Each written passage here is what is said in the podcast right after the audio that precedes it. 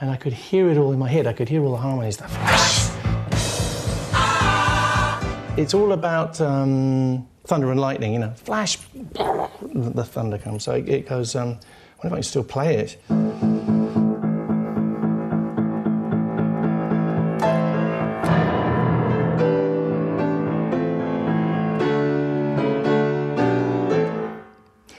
That kind of stuff. And what, what everybody loves is the.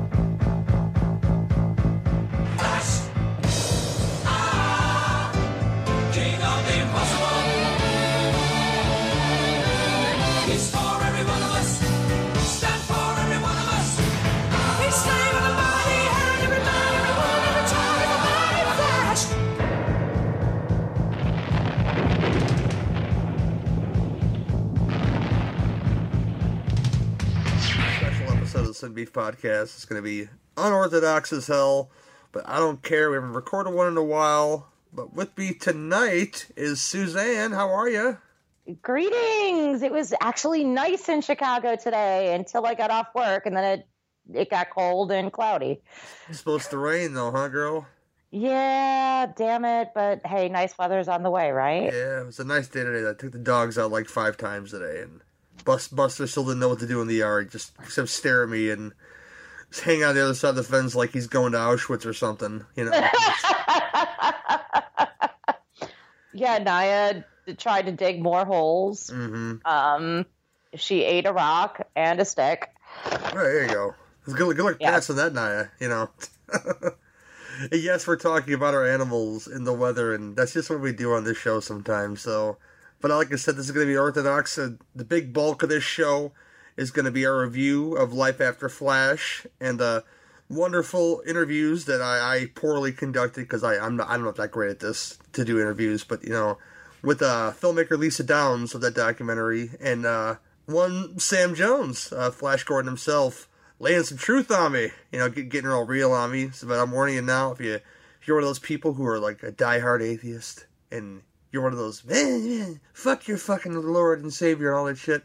Well, you might not like little parts of the interview because Sam found Jesus, and you know it it made him a better man. So, poo poo on you if you, if you don't like it. Uh, but um, right now we're, we're gonna skip the beef of the week as well. We're gonna skip all because we had stuff we're upset about, but it's overtly political, and we're not gonna go there. So I I, I don't want to do that. I'll leave that to the, the professionals like Darren, who you know he's not a rabble rouser, but he loves that political stuff, he's more well learned about the political stuff than I am. So, but tonight we're we're here. Uh, we're gonna review a couple of mini reviews here. Uh, we watched The Dirt on Netflix, and uh, here's a trailer for The Dirt.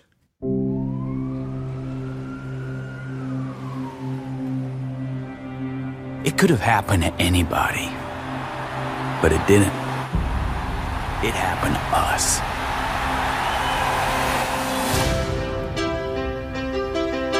The new band is gonna be something nobody's ever seen before. Oh my god, those are my pants. But they look so much better on me. We got a runaway, a kid drummer, an old man, Let's just play it. a cover band singer. They say you're gonna be a rock star. What do you think?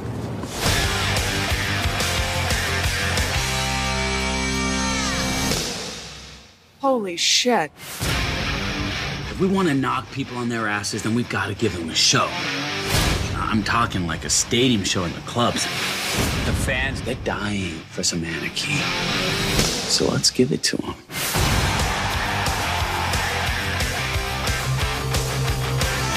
I work for Electra Records. You guys like a record deal?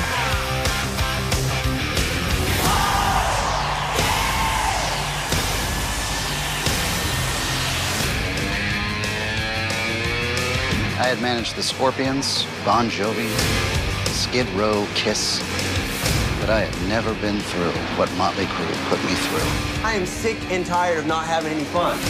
Everything's upside down and flip flopping. Motley Crue, no strangers to controversy. Vince Neil was charged with vehicular manslaughter. Tommy Lee and Heather Locklear have separated. It's a degenerative bone disease. Nikki Sixx has overdosed. I know it's not gonna be easy, but I believe in you guys. Win it all or lose it all. We are Motley Crue.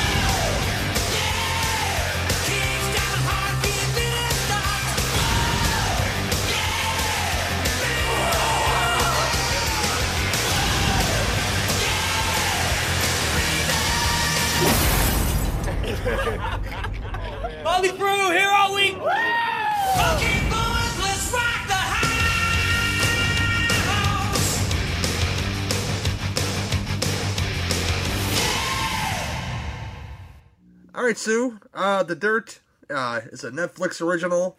This is a film based on the book by Motley Crue. They've been trying to make this film for a long, long, long fucking time. Finally, Jeff Tremaine, of all people, the guy that, that, that helped create Jackass, made this comedic and dramatic, kind of great film, in my opinion. But I, you've read the book a lot more than I have. I haven't read it since like the eighth grade. So a lot of book comparison stuff. Suzanne will have a lot more insight about. Uh, Suzanne, uh, what's your initial thoughts on The Dirt from 2019? Oh my god. The only thing that would have made that movie more fun would have been an eight ball and a bottle of Jack. I'm also, I may as well just state this Motley Crue is my second favorite band of all time ever. And I reread The Dirt uh, the week before the movie came out. So I guess, you know, some of the comparisons, um, it was pretty damn spot on. I thought that the actors really portrayed their characters very, very well, especially the dude who played Nikki Sixx. And even the guy who played Tommy was just had that kind of fun loving, kind of kind of dopey maybe not maybe a little dopey, but just this, you know, wants to experience every ounce of life to the fullest. The only one I was slightly questionable about was Vince, the guy who played Vince. But I think all in all, the the the actors portrayed their parts well, and the guy who played Mick Mars also did a fantastic job as well. Okay, so acting aside, you know, I really thought that they did a great job, and they pulled the the best parts of the book. Know, I don't think we really needed to go into, you know, all the childhood trauma because this is about Motley Crue. You know, this is this is the fucking party band. This is the insane, debauched '80s. This is what we wanted to see, and this is exactly what we got. And I applaud Jeff Tremaine because he did a great job of pulling those elements from the book right down to the Ozzy Osbourne snorting fire ants and, you know, licking Nikki Sixx's pee off of off the poolside. You know, this is like this story has been told. I've heard it got in so many interviews from a lot of different places. And yeah, this is like rock and roll legend. The music, well, of course, it's Motley Crue music. And I think the the main part that kind of carried through the entire story was in Nikki's increasing addiction to heroin.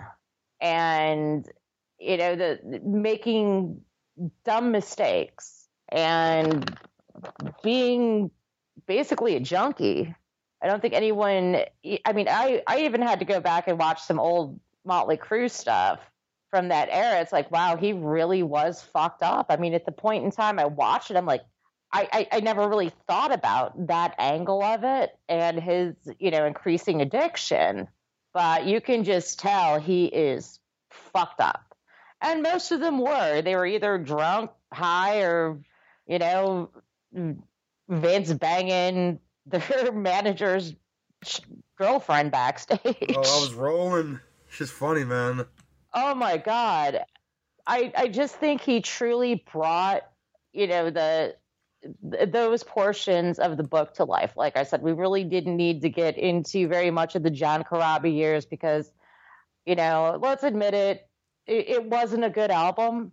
I know they still talk highly of it. It was Motley Crue week on Hair Nation. Uh, yeah, the week the movie premiered. So there were lots and lots of stories, and you know, Nikki was even trying to say some nice stuff about John Corabi. John Corabi it's, is not Vince Neil.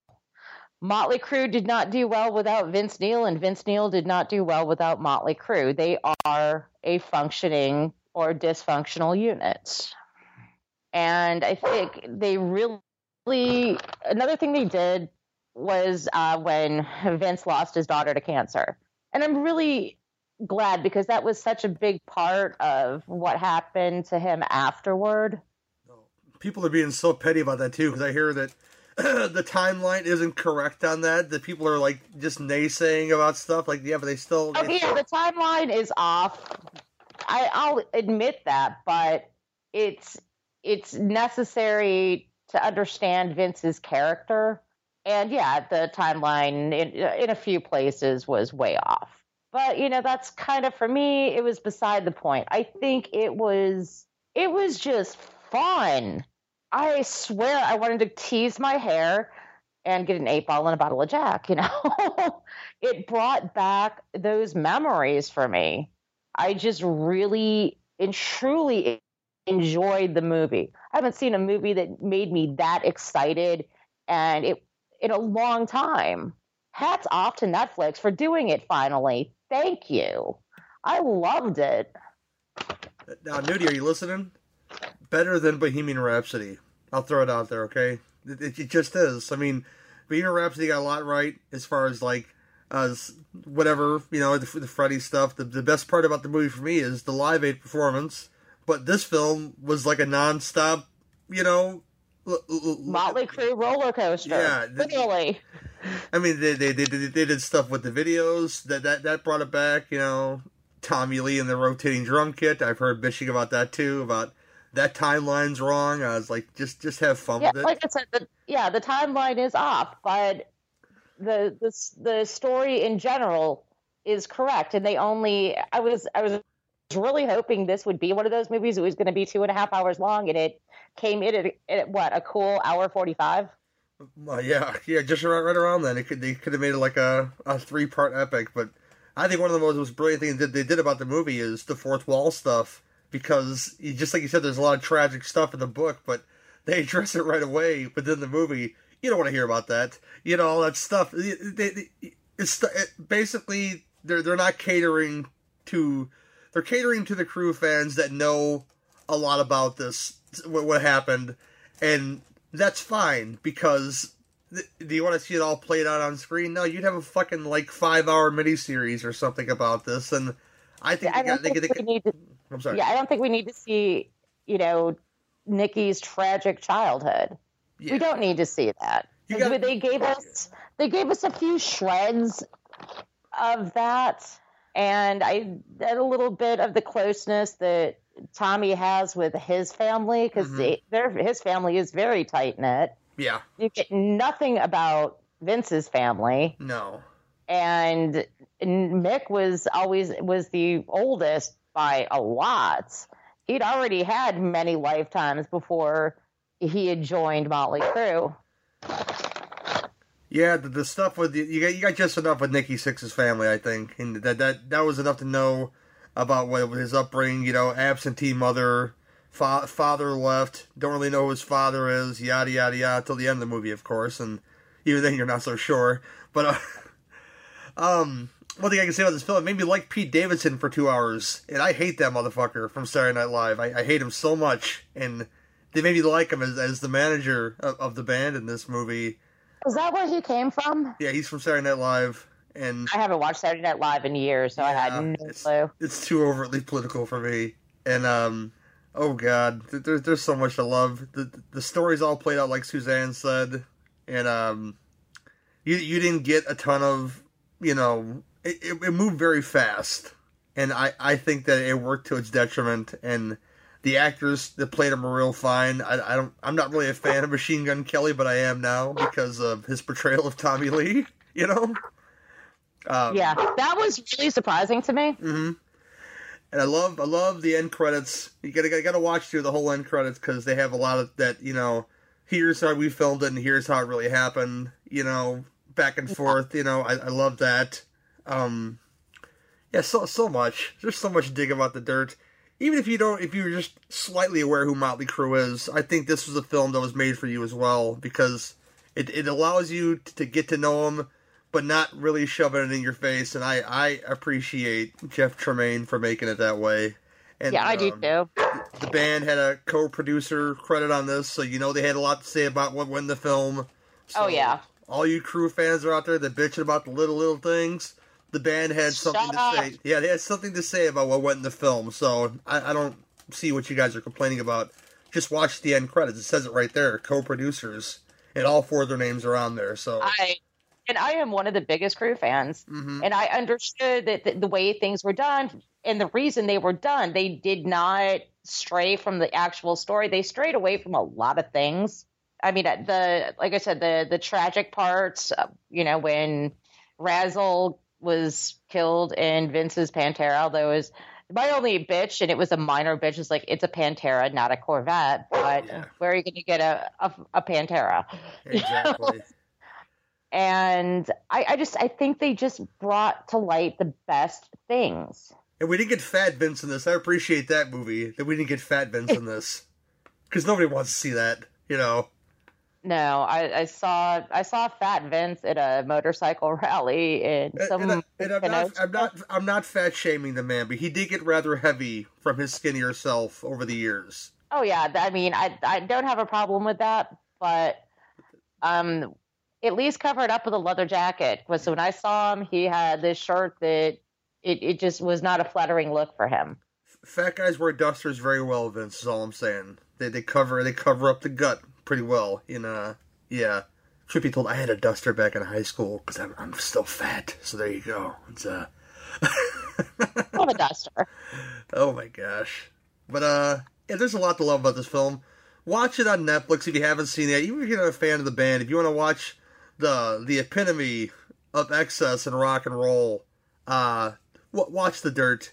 Read the dirt after if you want to if you want to. I recommend it. I've been a long time since Su- Suzanne just read it again, so she she was she was ready and raring to go for this picture.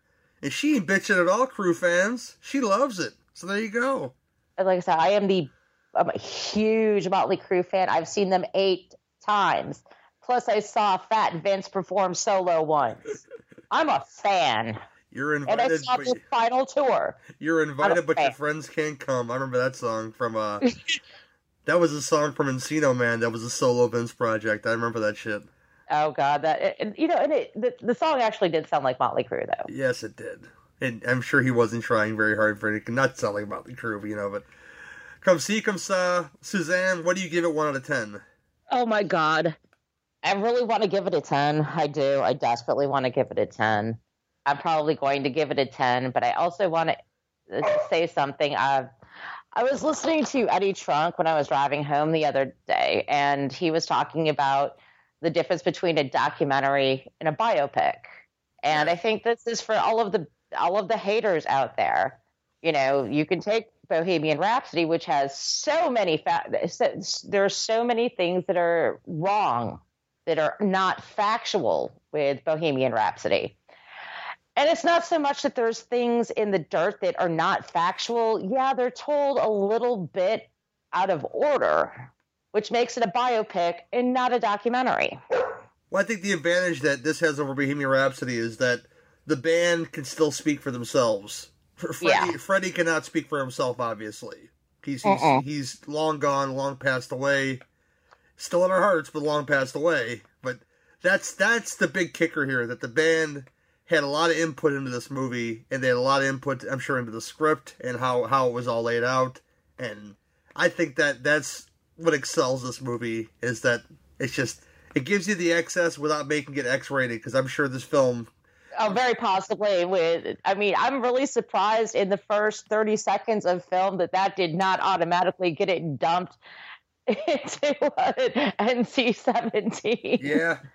and if you haven't seen the movie, you need to watch it because I'm not sharing any more than that. Oh man. What, so what do you give it to? I'm I'm you know what? Because I I just thoroughly enjoyed it. I watched it two more times, and I am just gonna straight up. I, I really I'm just gonna give it a ten. I don't care. I I I love it. I love it so much. And when it gets a Blu-ray release, I will own that as well because I love it that much. Cool. Yeah, I, I dug it. You know, I, I, I we've talked uh, at length about this so far. There's not a whole lot wrong with it, except for Vince's perform the guy that played Vince's performance in parts. And it's not like he's bad. He's, he's it's bad. just not. It just doesn't feel like Vince to me. Everybody else felt like the character they were playing, and he just did not feel like Vince to me. But it's got boobs, it's got drugs, it's got excess, it's got rock and fucking roll. It's damn near perfect. So for that damn near perfect, I I have to give it a nine because I'm not the biggest Crue fan that Sue is. So I'm sure that one that one rating would be pushed up to an eleven, as they say. You know, but uh, it's, I almost gave it an eleven. Yeah, it's, it's, it's a nine for me. You know that eleven's only only reserved for one band. Come on, Sue, you know this. But, uh, Oh, I know, which we're going to have to do at some point very soon. Yeah. well, X X will to be a part of that because X that's one of X's favorite things, and if X wasn't a part of that, I'd be very upset about with myself and not including him. You know. Yeah, whenever I walk into a room of people I don't know, I will yell out, "Hello, Cleveland!" Come on, mime is money. Mime is money. Uh, anyway, um, Suzanne watched the film that I did not get to watch. Um, we got to meet Diane Franklin, which we'll do a little convention recap after this review. But uh, Suzanne watched the brand new Amityville Murders. I think from from released last, Last year, I think. Yeah, but it's it's, Yeah, it's the, the newest one. Yeah, I tried to squeeze it in for the year end, but nobody was carrying it, so I'm going to make it my 2018, 2019. It's going to be on my 2019 list because I had no access to it Well, tell in us, 2000. tell us all about it, Sue. Well, I mean, anybody, even remotely a horror movie fan or, you know, likes actual ghost stories or hoaxes that are played pretty well as ghost stories is familiar with the Amityville story. And the Amityville murders, where Ronald, DeFeo Jr., better known as Butch, killed his entire family. And this one, it's as Diane said, is uh, the Amityville 2 The Possession is actually uh it's basically the prequel which tells the story of the murders although in a very kind of fucked up light.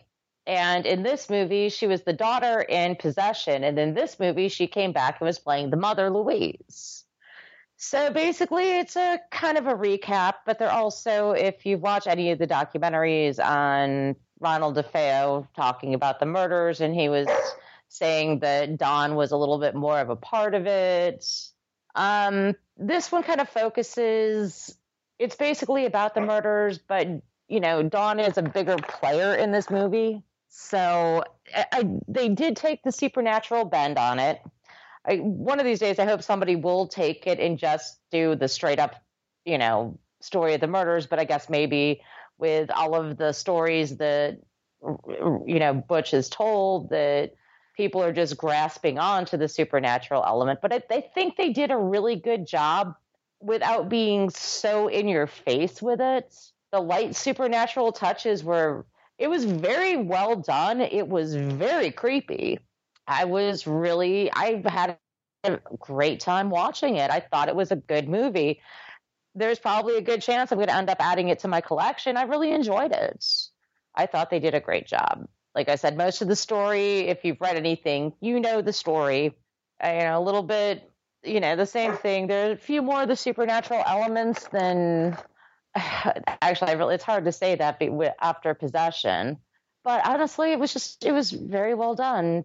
The actors were great, and the guy whose name escapes me, who played uh, the father, who usually plays a heavy in stuff, he actually played a heavy, but there are certain parts where you actually saw that he had a heart, which actually surprised me a little bit because um, the actual father was just abusive asshole.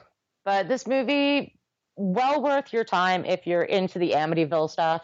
I recommend it. Is that Paul Ben Paul Ben Victor? He's a character actor. I've seen lots of stuff. Yeah, Okay. I, yeah. his name escaped me completely, but yeah, he usually plays the heavy, yeah, he does. and he does it well. And he is one of those guys. I mean, he's not a big dude, but he's got. He, he I guess he's just got the the chutzpah carry that off. Yeah. And he did really good. All the actors in this movie were good. I thought it was a good movie. I did, I did enjoy it, but I'm also, you know, big into the Amityville legend.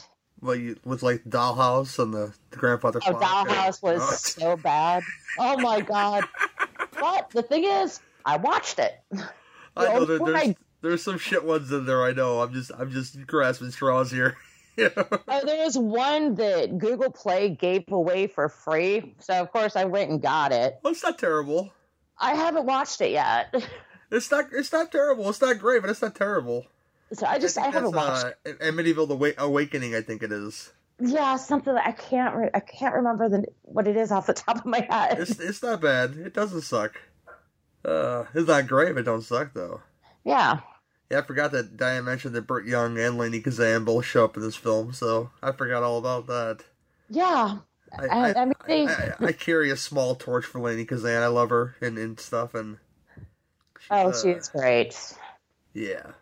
My gosh. So, what, what would you give this one? One out of ten for, to, to recommend to people? I'd probably put this one at about maybe a seven and a half. It's very enjoyable, and they just added a few elements, being, you know, well versed on the legend. I call it a legend because I, I don't know what else to call it because it's not a true. Gotcha. The murders are a true story. Mm-hmm. I'm just going to be flopping over my words here for a minute, but it's it's a good movie. It was an hour and a half that I did not feel were wasted. Cool. Yeah. Um. Yeah. Next up, we're gonna do this whole thing. We, we, me and Suzanne went to to a convention together, and I went to one the day after. But uh, the one we went to together would be the Hollywood show. Uh, they they put it on. They put on three of these every year. One in California, one in Vegas, and one in Chicago. We went to the Chicago one naturally. Met some people there. Uh, mostly positive. One you may have heard Suzanne r- ranting about, uh, and this is the closest thing we're gonna have to a beef of the week. So Suzanne, tell us how much you love Mr. John Cusack in all of his glory, and tell us what happened. What a fucking asshole. We want the full rundown so the people can hear you talk about all this stuff. You know. Oh wow. Um dismissive. Um I will go down in history as Z and two N's. yeah, he's like personalized. I'm like, yeah, what the what whatever. And it just did not even look up, didn't even take his sunglasses off, not even a hi or a thank you. Do you want it personalized? Yeah, Suzanne Z2Ns. But he was even more dismissive of somebody in line in front of me. And I got a little pissed off about that because he seriously broke this woman. And I really don't care who you are. If you cannot show a modicum of decency, cons are not the place for you. You don't know what's going on in people's life. This may be something they've been looking forward to for a long time. And maybe they don't have a lot of disposable income and they had to save up a little bit for this because for $80, I got to call you an asshole. But, you know, if you can't treat people with a little bit of decency, just stay away from cons. You're an asshole. Your rep, she's an asshole too. And I just wish I could have made her cry. I was close, but she ran out of the bathroom. Yeah, this is one of the things. Suzanne, she didn't scold me after I, I mean, I, I, she spent the money, but basically, you don't know. I, I met him before. I met him twice, and one time he actually smiled at me. This the son of a bitch, you know, and then fist bump. I think he was sick that day. I don't care, but you know, you think you'd be different, you know, with with, with women. Sometimes they're like that, and I, I was I was horribly wrong because uh, uh, uh, friend of the show, Lacey Lou from uh, One Cut to the Chase she said she had the same exact experience that Suzanne had with him. So, if you're thinking of spending that eighty dollars on that John Cusack experience, Don't Just expect. say no. Just say no. Set your money on fire. Put the money in your hand and slam a door on your hand. Don't set it will be fire. more enjoyable. You could spend it on something more awesome than, than John Cusack. And I know that's not really hard to do as far as finding something more awesome than John Cusack. That's another of those things where I I I, I still like a good handful of his films. I, I could look past the the man and still like the films. I guess because it's one of those things where I feel the same way about Billy Zane. I met Billy Zane at Horror Hound Weekend. He was a smug piece of shit. Lori Petty was kind of smug. She was kind of in her own world. But you know what? Those two people, I can still like their movies and think and, and not think of that past experience. But like like Suzanne said, she had she had a She's seen this woman in the bathroom. She didn't say all this yet, but she this woman spent all of her money on this schmuck, not- not knowing that she did this. And Suzanne gave her money to go home and possibly getting some get something to eat. Who knows? She gave her like thirty bucks, which is the good Samaritan move of the day. And God, God bless you, Sue. It's it's a it's a good Yeah, I thing. should- I, I really wish I, but like I said, the rep was there, and I was more into. I wanted to make sure she saw me being nice to this person. I wish I could have been a fly on the wall. I'm not gonna lie to you. Because uh, uh, unruly women, if you're gonna fuck with somebody, you don't know my friend Suzanne. She she, she, she might destroy you. With, with- her hair alone, she might destroy you. Okay? it, it might, it might come to life like Medusa and fucking just suck the life out of you or something. And uh, yeah, fu- fuck that guy. But we had we had much better experiences after that. Oh God, yeah. Yes, so that, that that made up for that debacle, I think, because Diane Franklin is a lovely person.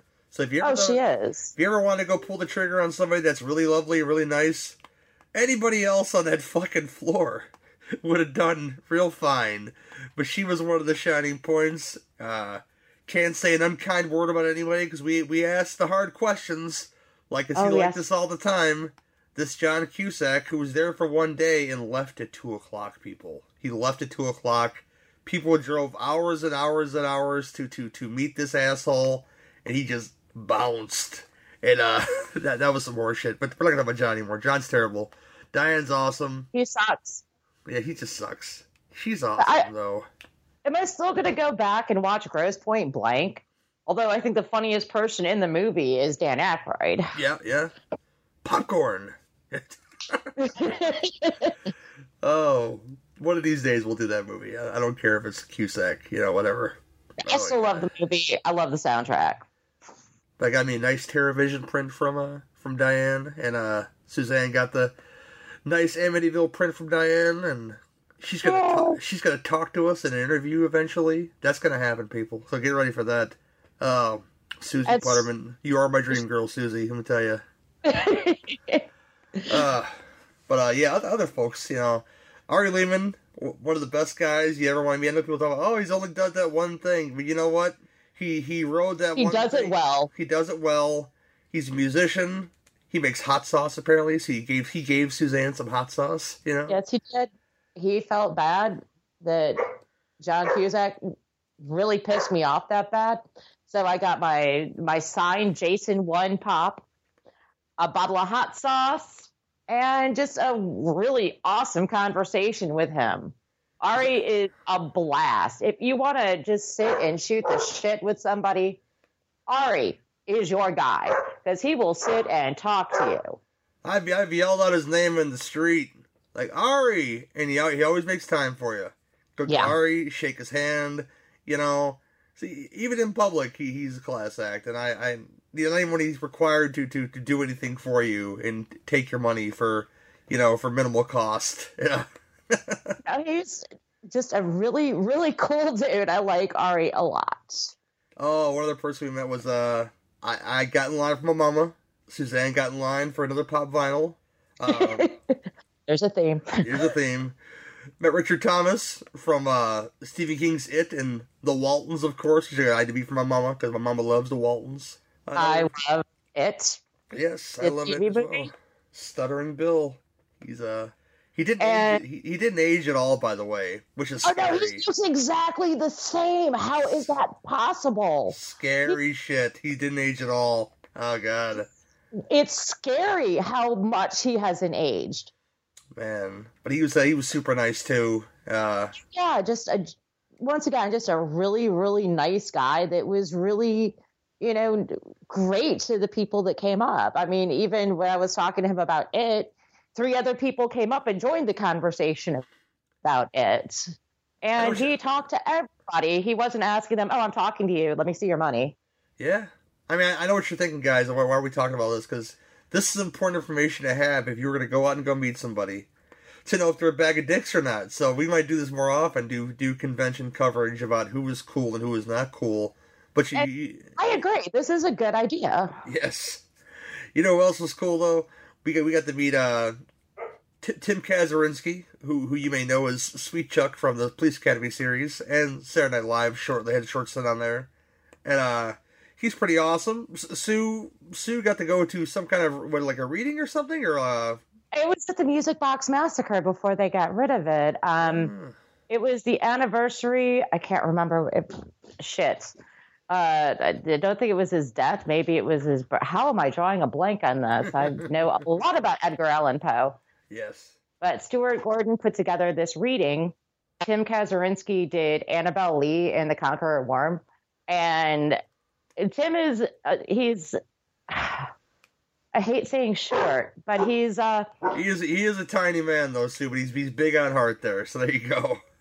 yeah, but I have never heard even large people belt the way he did when he was doing those readings. I mean, when he ma- said a word, you felt it in your chest. So amazing. Yes. And he's also one, he's got great stories. Ask him about his friendship with Bobcat. Yeah, it was great. That was great stories of him by him and Bobcat, and they're still still friends today. That makes my heart feel fine that they're still buds today. Yep. And oh, just he's once again. It, you may not. It may take you a second, but you know, just take your time. Go go talk to him because he is hilarious. Yeah, one of the folks we had a long conversation about, which I'll save some of our her stories for again. Got her email address. We're gonna we're gonna talk to her sometime soon. I'm, I'm looking forward to hearing some more of this stuff.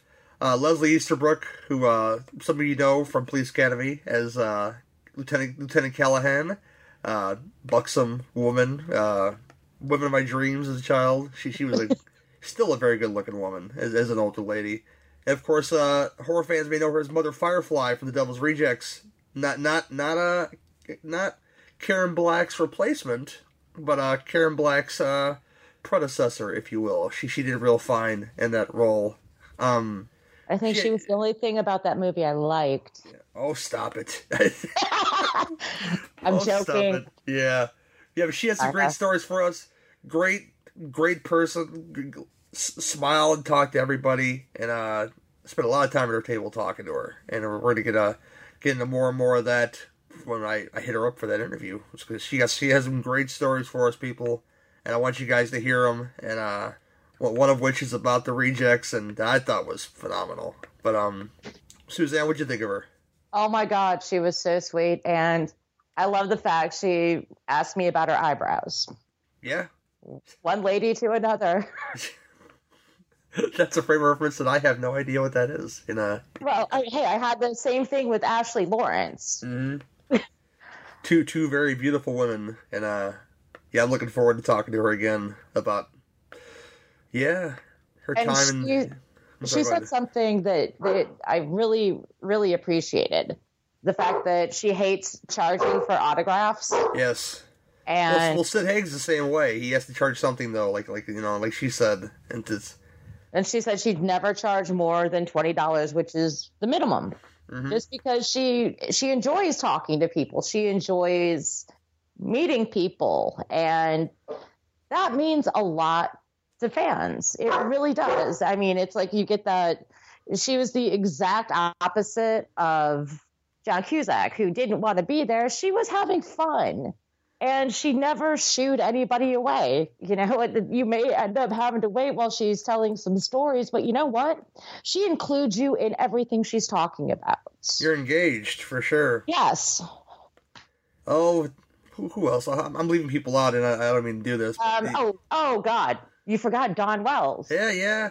See, the, the Hollywood show is basically Chicago's version of Chiller Theater, but on a much smaller level. It's it's little. It's literally a room, but it's very intimate. But they tend to get a lot of old movie stars there and TV stars. One of which was Shirley Jones, which was a not, not you know I, I had to I had to do that because I saw The Music Man when I was like eight years old. My grandmother, and of course the Partridge Family, and of course later on I I, I had to mention Grandma's Boy because I'm I love fucking Grandma's Boy.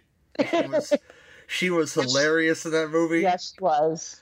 Uh yeah, but she was awesome. Our our time was short there, but you know she she's a she's a slightly older lady now. She has to be in her eighties, but she was very cordial with me, very nice to everybody. That's very that's again for courtesy to, to, to your fellow your fellow person, your fellow human being is, is always great.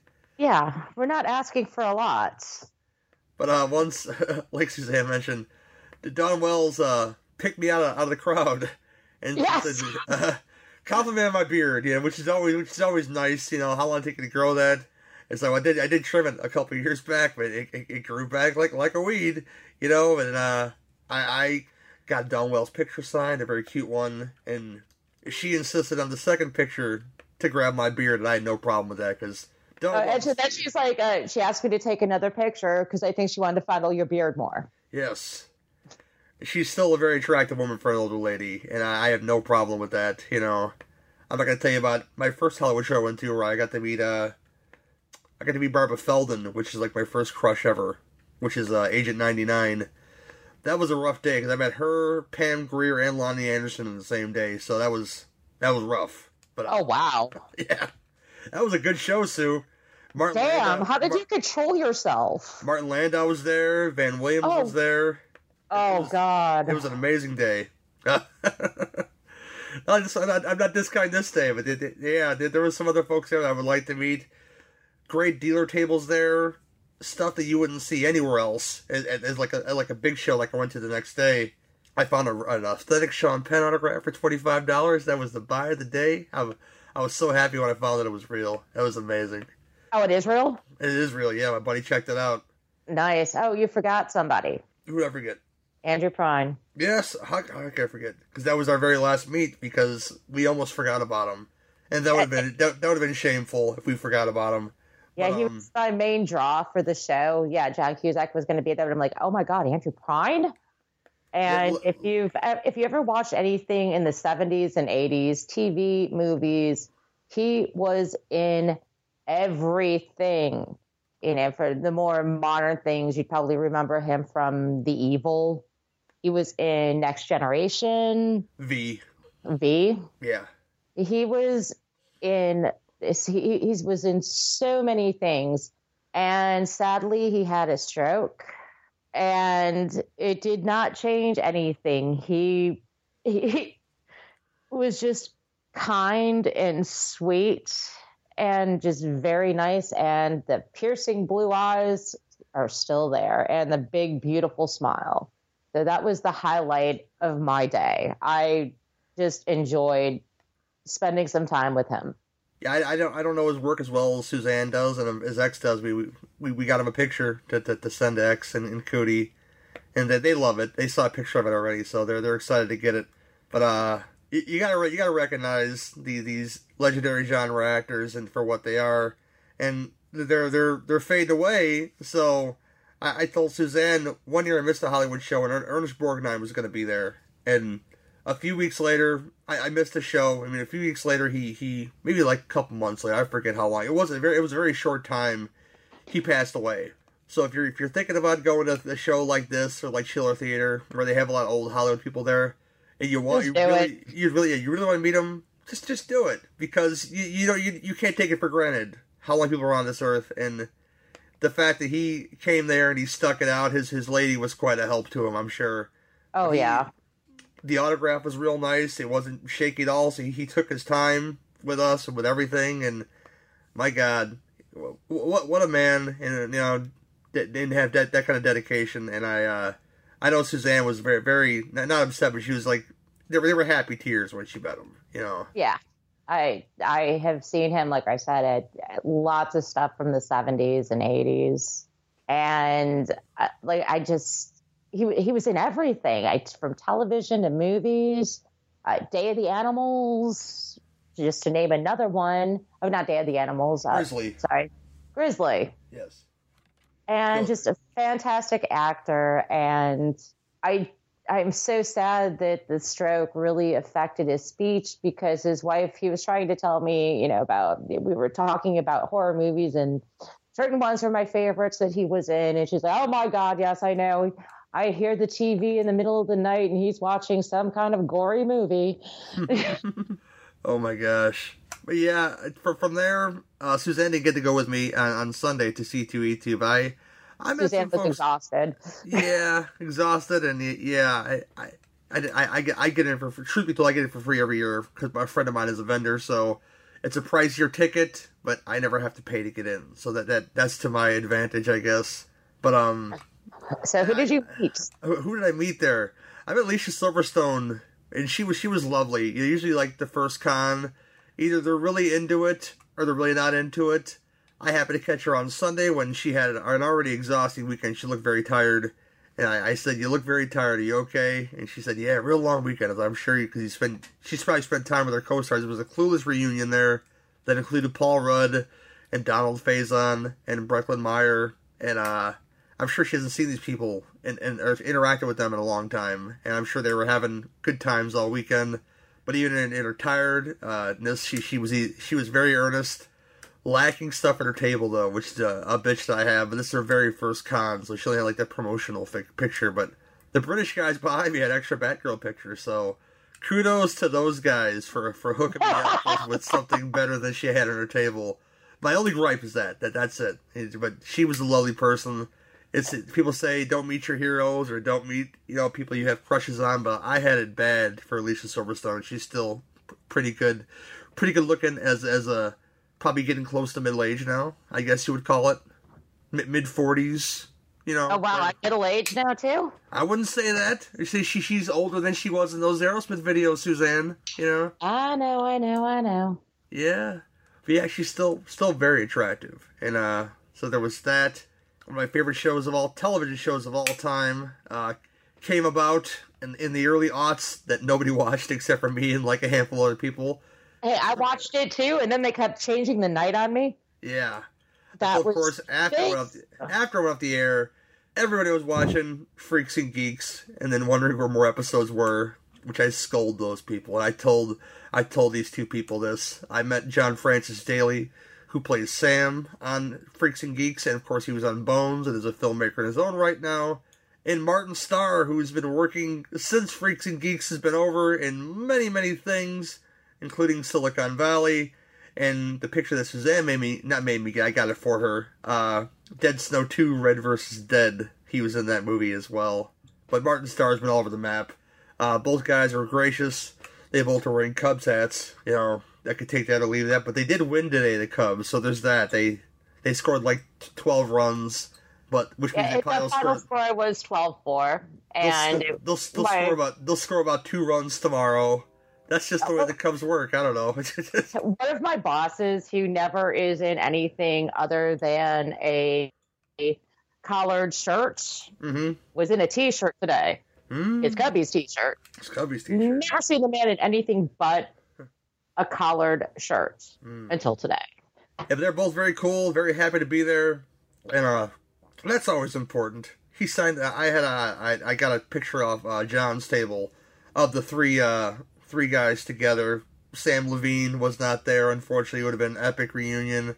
But uh, Martin signed on it. Uh, I'm not a little girl. I'm the Bionic Woman, and I love it so much that he wrote that on there. You know.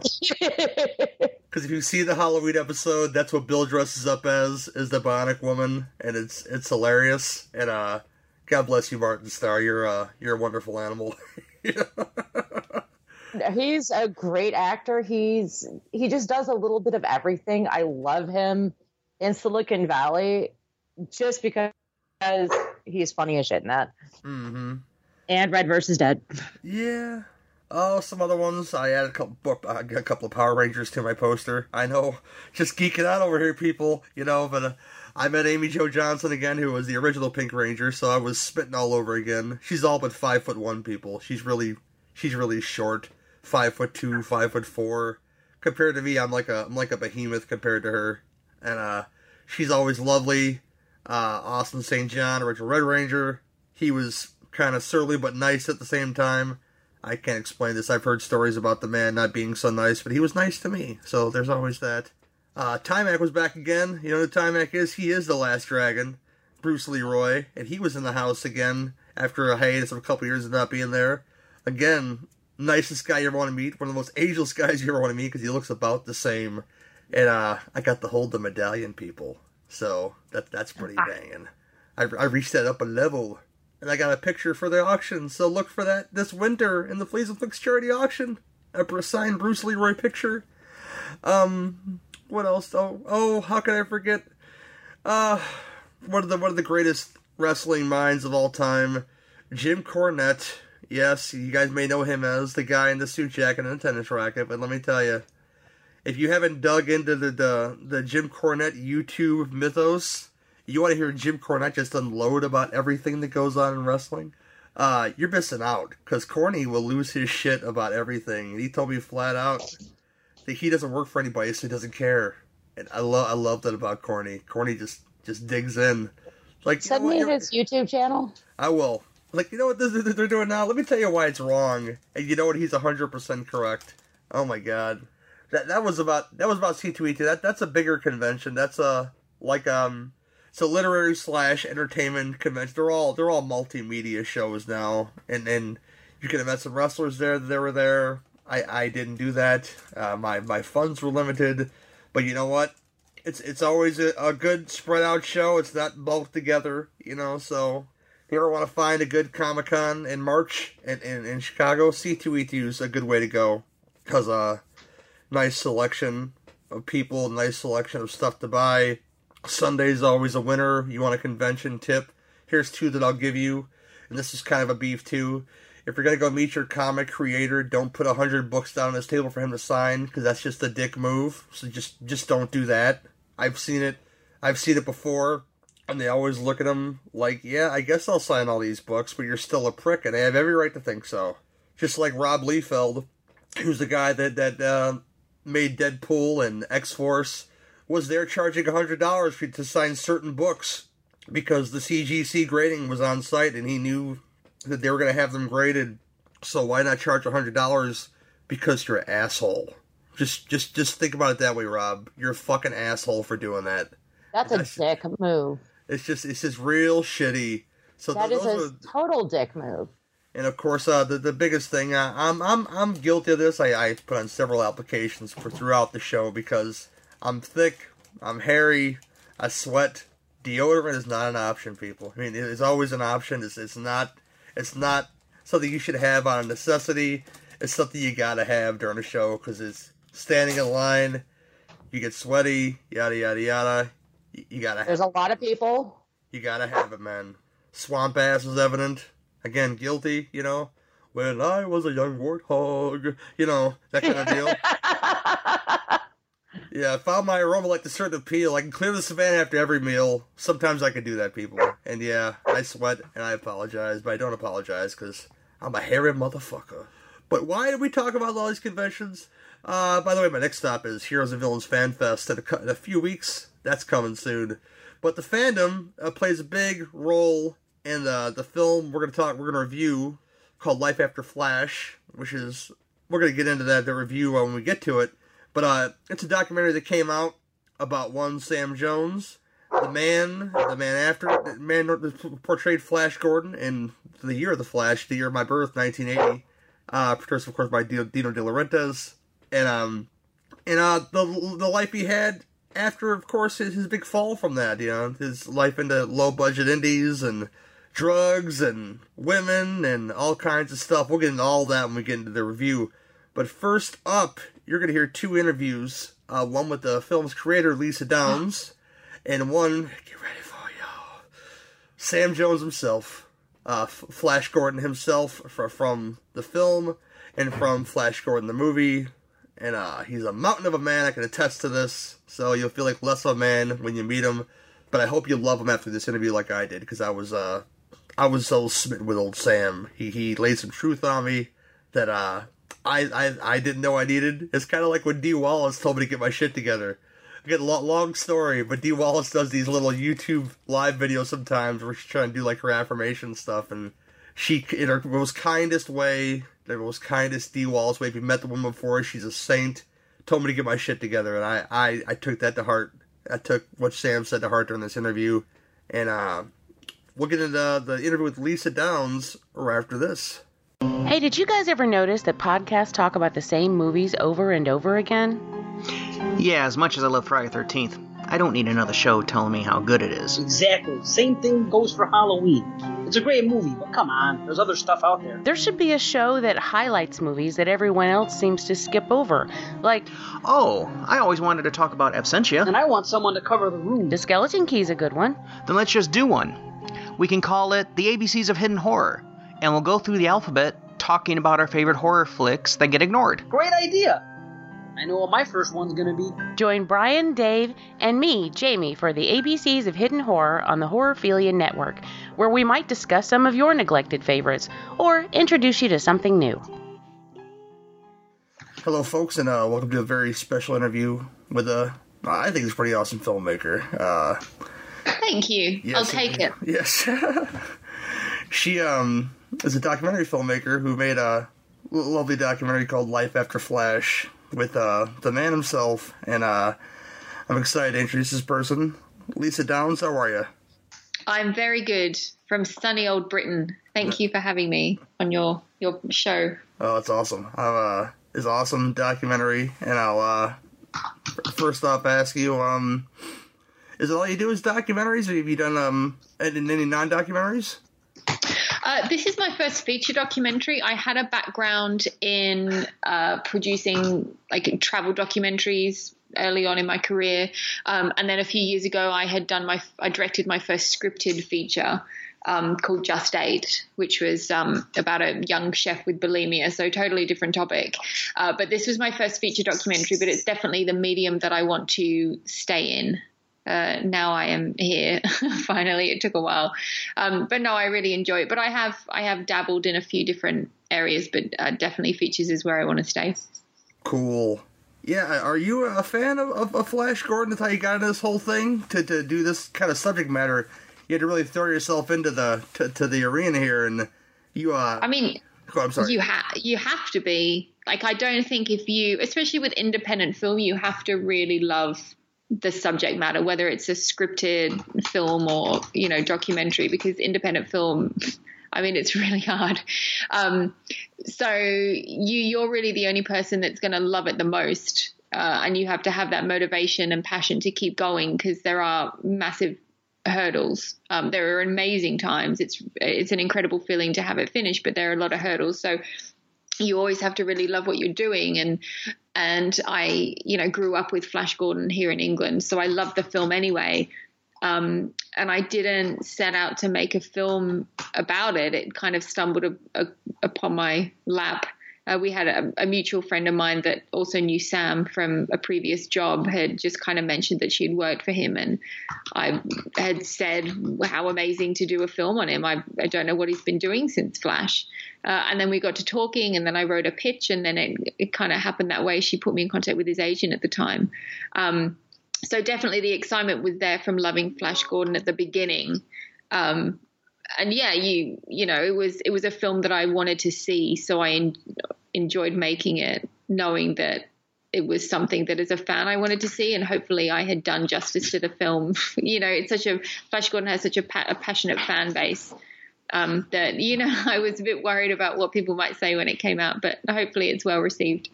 Well, well I'll tell you this. So this means anything to you. The, the, first time I watched it, a lot like a lot of my friends watched it, was brought to us by Mr. Ted Turner on the TBS uh, station here in the states. It was, it was always like a Saturday morning thing that I would eat with my my my sugary cereal because we're fat Americans and. Guess yes, how, guess, how, guess I watched this with my sugary cereal as a fat American. And nice. uh, it was like all these years later, and, and all these stories. And my favorite things to do when I go to convention, I go to a lot of them. If you look at my profile picture on Skype, I changed just for you to myself. I my, was going to comment on that. It's my, brilliant. My, my, brother X and Sam, which was a joy to meet. We met him in Knoxville, and um, just just sitting there w- watching and, and telling people, have people telling me stories about stuff that happened. That's that's what this was. I'd say about seventy percent of it was just like be my chunky ass eating cereal, uh, Mm-hmm. listen to them tell me stories about one of my favorite things in the world, which is this goofy sci-fi film with the banging soundtrack and.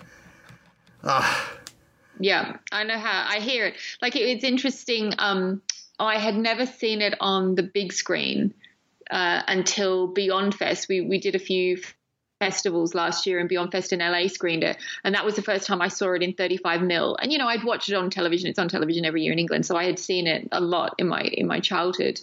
But when I finally saw it on the big screen next to Melody, um, you know, so what a way to see it. Lovely. Um, it was like I sat there and I was like, I get it even more now, you know, because all these people that we spoke to, uh, a, a lot of people had the same story. You know, I saw it when I was eight or nine with my dad and the cinema and the music and the colors, and I was like, you know, I yeah, I get that. Um, but when I finally saw it on the cinema, I just thought, I get it. you know, it was quite a moment. I didn't have cereal though, so I, maybe I should have taken that in. oh yeah, it'd be amazing. yeah, some cap- Captain Cinnamon Cruncher. I don't know. You have some crazy ones with marshmallows and stuff out there. Oh yeah, I know the sugar laws are a little more, a little more Yeah. plausible where you are. Crazy, you know. Yeah, we But- just have like corn flakes and I, I get, I get it though. Trust me. Yeah, you got a lot of the principal players, um, the the filmmakers and uh, the actors, of course. How'd you pull that all together? I was curious about that. That is a great question. Uh, it was very much a mixed bag. Uh, I mean, Sam obviously, it, I couldn't have done the film if Sam wasn't, if Sam didn't want to do it. Um, so luckily, he said yes. Uh, Melody, I had met the first time we shot was in Laredo when we first met Sam, and so I met her there, and she is so lovely and just said, you know what, anything we can do to help, anything I can do. Do you want an interview? You know, I'm there you know, it's for Sam. They're like brother and sister. They have such a great relationship. So she, she was fabulous. Um, you know, I live in the UK, so while it was a disadvantage to do a film about someone in the US, the fact that the film was shot here, uh, while I was trying to crowdfund, I would approach British cast and crew. So some of them were quite easy to get in contact with, you know, like Howard Blake and Peter Duncan, who I don't think Peter Duncan's as big in the States. He's a pretty big um, TV presenter here, so he was quite fun to meet. But they were just, to be fair, through their websites, you know, people like Richard O'Brien, Brian Blessed, I went through their agents. Um, the the biggest hurdle with people like Brian Blessed were was his schedule. Uh, again, he said yes because of Sam, but it just took two years to lock in. And then I got to the tricky people like Topol was I mean that took 2 years to find him. He was he was one of the hardest people to get in contact with because he obviously lives in Israel and I had a contact through Peter Wyngarde who I found through a film fair. Um, he knew his London address, so we, he was handwriting letters to the London address in the hope that it would be redirected to Israel. And eventually, Max von Sydow's agent connected us because they share the same agent. So, you know, everyone has their own little story of how I found them, but there were some really, really tricky people to find. Um, which was a strange juxtaposition to half of the people were quite easy to find. So it was it was very much a mixed bag. Um, Brian May was tricky too.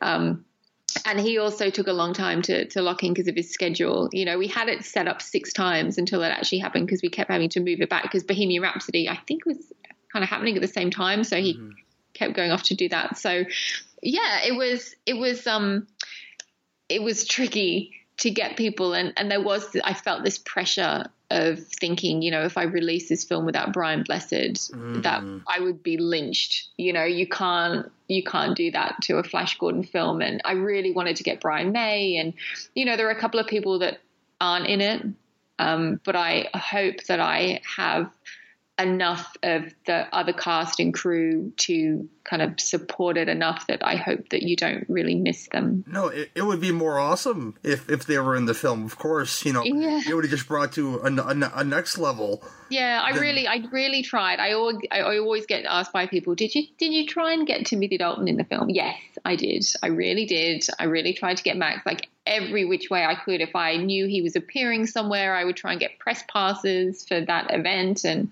you know, I was tracking down family members on Facebook and it was, you know, I really tried to get hold of the people, but they all had their reasons of why they're not in it.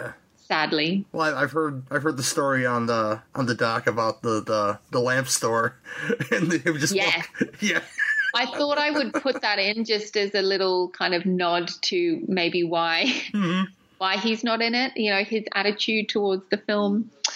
Uh, but yeah, uh, to be fair, his his response via his agent was, "I um, I don't like to reflect on films. I like them to just speak for themselves in their own right." So I thought, well, whatever. I- Very, very I give up respectable, like yeah.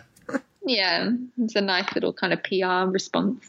I, I gotta say, Brian May on the piano do, doing the score.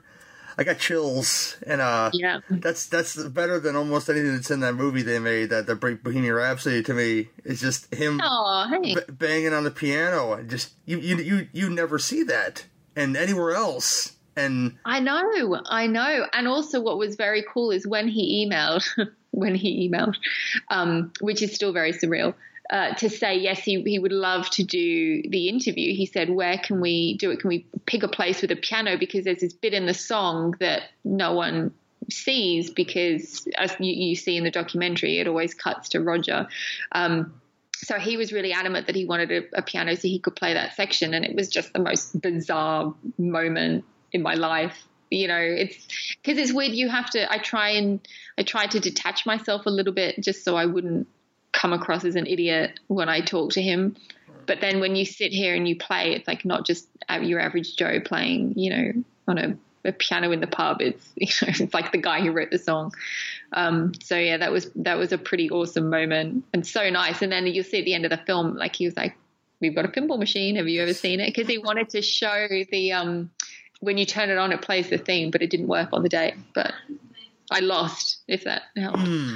Yeah but yeah that was that was a pretty epic moment one of my favorite parts of the whole thing. I don't want to give everything away because that, that'd be impossible. There's so much to, to look at because this isn't a film just about Flash Gordon, the movie. It's about Sam Jones, the man, and I think that's really important that he took all this time to, to, to share, you know, stuff about his family.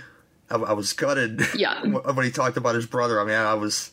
I, I, Yeah. took, a, I took a second. Let's put it that way, because we, we, we've all had loss in our life, and that was a very, a very uh, important and very personal thing for him to talk about. And yeah oh, And also, I think it's really great for you know a, a man to show emotions. You know, it's so rare. I think, and and part of what he wanted to have come across in this film is like to show people what he went through and be really transparent about it, so people can be inspired. You know, to talk about what they're going through and that it's you know if he goes through it, you know, it's it, these are normal things, and you know, and it was a really kind of cathartic process for everyone to to have that. Because some of those stories he hadn't actually told his family everything um, particularly like with the brother. Um, so it was a way to kind of open that up to everyone. Yeah. so it was it yeah it was a really special interview and the film wouldn't have worked if if Sam didn't open up as much as he did and share his family and friends with us as well, which he was very instrumental in. He kind of scheduled everything for me and, and said to them, just tell the truth. I don't mind what you say as long as it's honest. And um, yeah, I was I was really I, I don't want to use the word impressed. It sounds a bit lame, but you know, really honored that he would do that for this film. And I think it, that is the only way the film could have worked you know and and what's been really great is the amount of people who have now seen it and contacted me and, and as well as Sam at Cons and said, you know, I went through the same thing. Like I, it really inspired me. It really helped me. And, and that's been really nice because that's the main thing that Sam wanted people to get out of the film. hmm Well, plus you know you get you get really funny stuff. Like I, I can hear I can listen to Brian Blessed read the phone book, and you just Yeah. You get some great stuff out of him. And I Oh, you should have I- seen what I cut out. I was gonna say what's on the cutting room floor. I'm really curious now. It's it's, it's Yeah, well, on um, because the Cleopatra are releasing in the US, and there's a couple of I think I put a Brian Blessed outtake on that, but in our UK release and rest of world release, I'm actually working on it now. um, there's a bunch more Brian Blessed stuff. So I'm trying to get it out as much as possible, No. short of releasing the whole thing. But he was just glorious to talk to. I bought the digital version of it. I bought it right away because I had. Aw, thank you. But um, is the physical release going to have extras on it? The US, the North American physical release has about 40 minutes of extras, and it comes out 26th of March. Through you can get it on Amazon. Okay. And You, you get some great stuff without without the cutout stuff, and I I, I think I want to be Peter Wyngarde now because he's just so cool. And He was the coolest. He was just the coolest guy, like effortlessly, and he was very kind of old school Hollywood too, which I loved. So he was very theatrical, and if he was answering a question, he'd wait for action, and you know, in an interview, you know, we're calling action. It was very, you know, he was he was pretty cool, and it was it's quite sad that you know, and special that he our film was his last on screen appearance, um, which was you know kind of surreal and wonderful. But he was one of my favorite people. I adored him. he said things with such such panache and class. Even when he, he talked about, I'm not going to give this away because it's hilarious. Why he, why he needed a jockstrap for that outfit he was wearing in that movie? I know he was. He just and even the way he said stuff, he just was so grand and wonderful and everything you expect. You know, the like a classic British theatrical actor would be. You know, he was. He would tell us stories of Laurence Olivier and Peter O'Toole and Vivien Leigh, and you know, he was that that kind of Hollywood. Nice. Now, um, you went to a lot of conventions for this version. Or just like, well, you went to a couple, but the but the big one that I saw was uh, the Alamo City Comic Con. Yeah, I think we went to like five or six in total. Okay. Um, but Alamo City was definitely one of my favorites that I've been to, and I'd never been to a con before, so this was like you know opening my world. Um, but Alamo City was, I mean, to be fair, everyone, all of the cons were so wonderful with allowing us to go and film. But Alamo City, um, because we sh- we shot in Texas a couple of times. Um, Texas has kind of a special place in my heart, and Alamo City and San Antonio was certainly up there with my favorite place and favorite people. Um, so that was a really great con to grab a, a lot of interviews at. I mean, it seems like you know you, you had Rob Rodriguez on there talking about his love for the film. I know how this, crazy this is does that? not surprise me whatsoever. I've met Robert once. I've met most of the people in your doc actually because I've been doing cons for like I don't know, fifteen years or something. Right. So I've met David Yost and Michael Rooker and Sh- um, Sean Gunn. I've met all these people pretty much, and Yeah. they're all class acts. Well, I love cons because just knowing the knowing what you have to go through to try and get an interview via an agent, and you know they're doing their job. You know they're the, the gatekeeper to these people. Um, Oh, at I know the those- I know those cons, people. You can, yeah, and you at a con you can just go up and talk to someone and say, "Do you like Flash Gordon?" And I mean, everyone on who's on the screen loved Flash Gordon, and how would I know that about them? And you know, I I would never get an interview with Rod, Robert Rodriguez if I just called up his agent. I'm sure.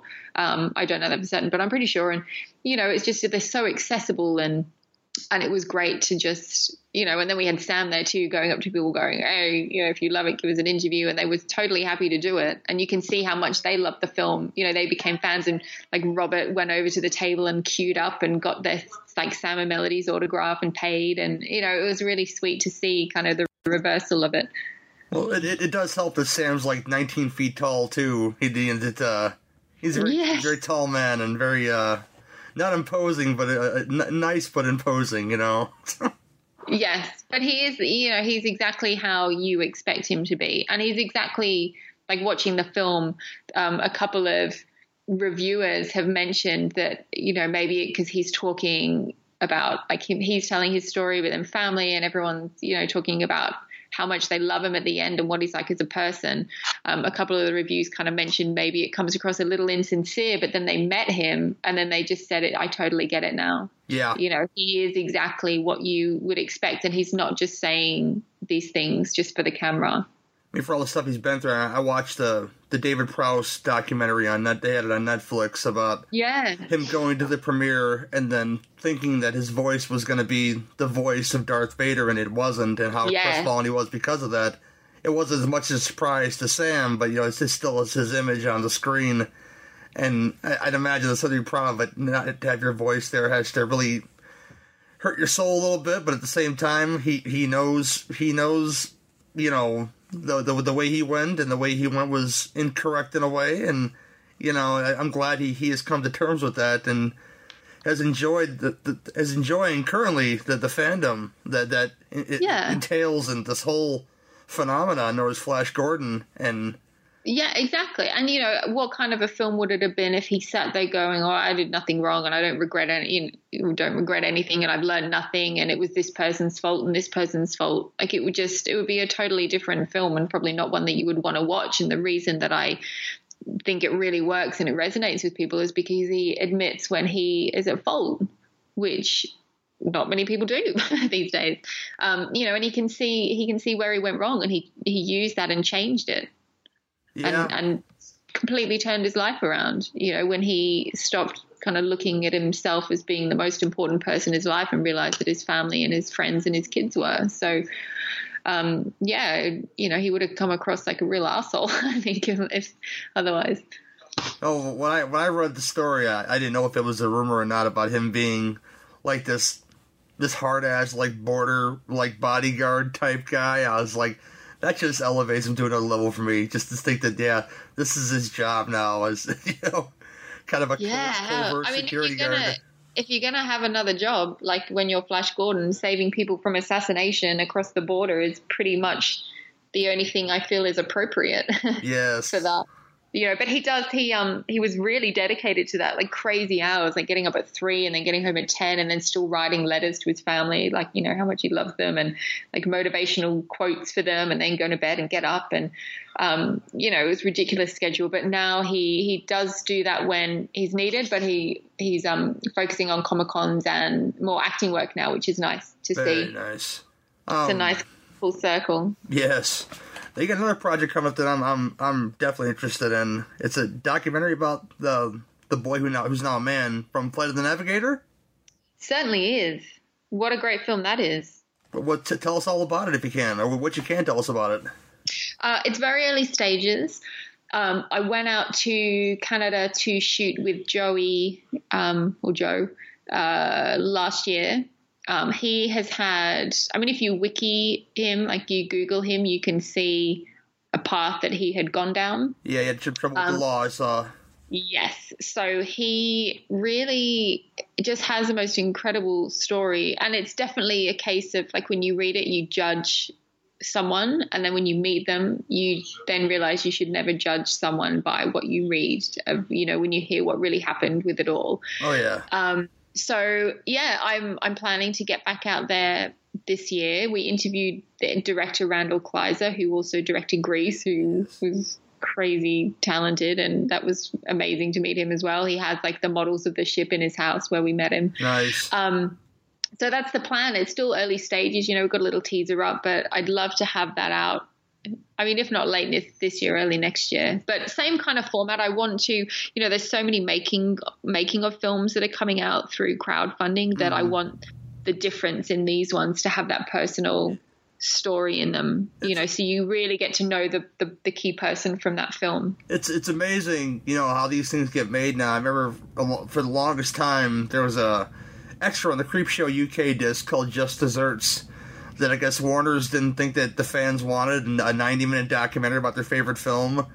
But uh we finally got it here like like 10 years later or something. And you know, it's like, yeah, this is awesome. So I think it's awesome that you're taking the time to do this that, that you made this wonderful thing about about Sam and Flash Gordon and uh that movie Well, thank you. I, I love I just want to celebrate them being so amazing. You know, I'm very much a nostalgic person, and to be able to kind of express what these films mean to me in this way is something that I'm super excited about. And uh, Flight of the Navigator is one of those films that I watched probably more than Flash Gordon as a child because it came out. Mm. And, well, I was born in the year of the Flash, 1980, but uh, Right. I, I, I watched Flight of the Navigator probably more times than Flash Gordon, so that excites me. It's uh one of those things that uh one of those films that made kids like me hate the U.S. government and and maybe Yeah. maybe dislike Howard Hesseman. I don't know what that's about. I'm supposed to like that guy, Yeah. you know. And yeah. Well, that's true. I mean, I'm 82, and I think what's great about that film is that I mean, for people our age, um, because he was he was like what 12 or 14 in the film, um, like you you really connected with him. You know, it wasn't just a superhero that you want to kind of emulate. You he could have been your friend, and you really just felt for him, and you know you felt like you were on this journey with him, and then like, the cute, like the adorable Puckmaren at the end, and you wanted one, and it was just oh, such a great film. Oh boy. But um, anything else you'd like to push right now? I, I, um, you could let, let it out there right, right now. Uh, no, I think I'll hold the rest back. Okay. there are cool. there are a few other irons in the fire, um, but uh, Navigator is the the the next eminent one. So I'll I'll leave it at the flight of the Navigator.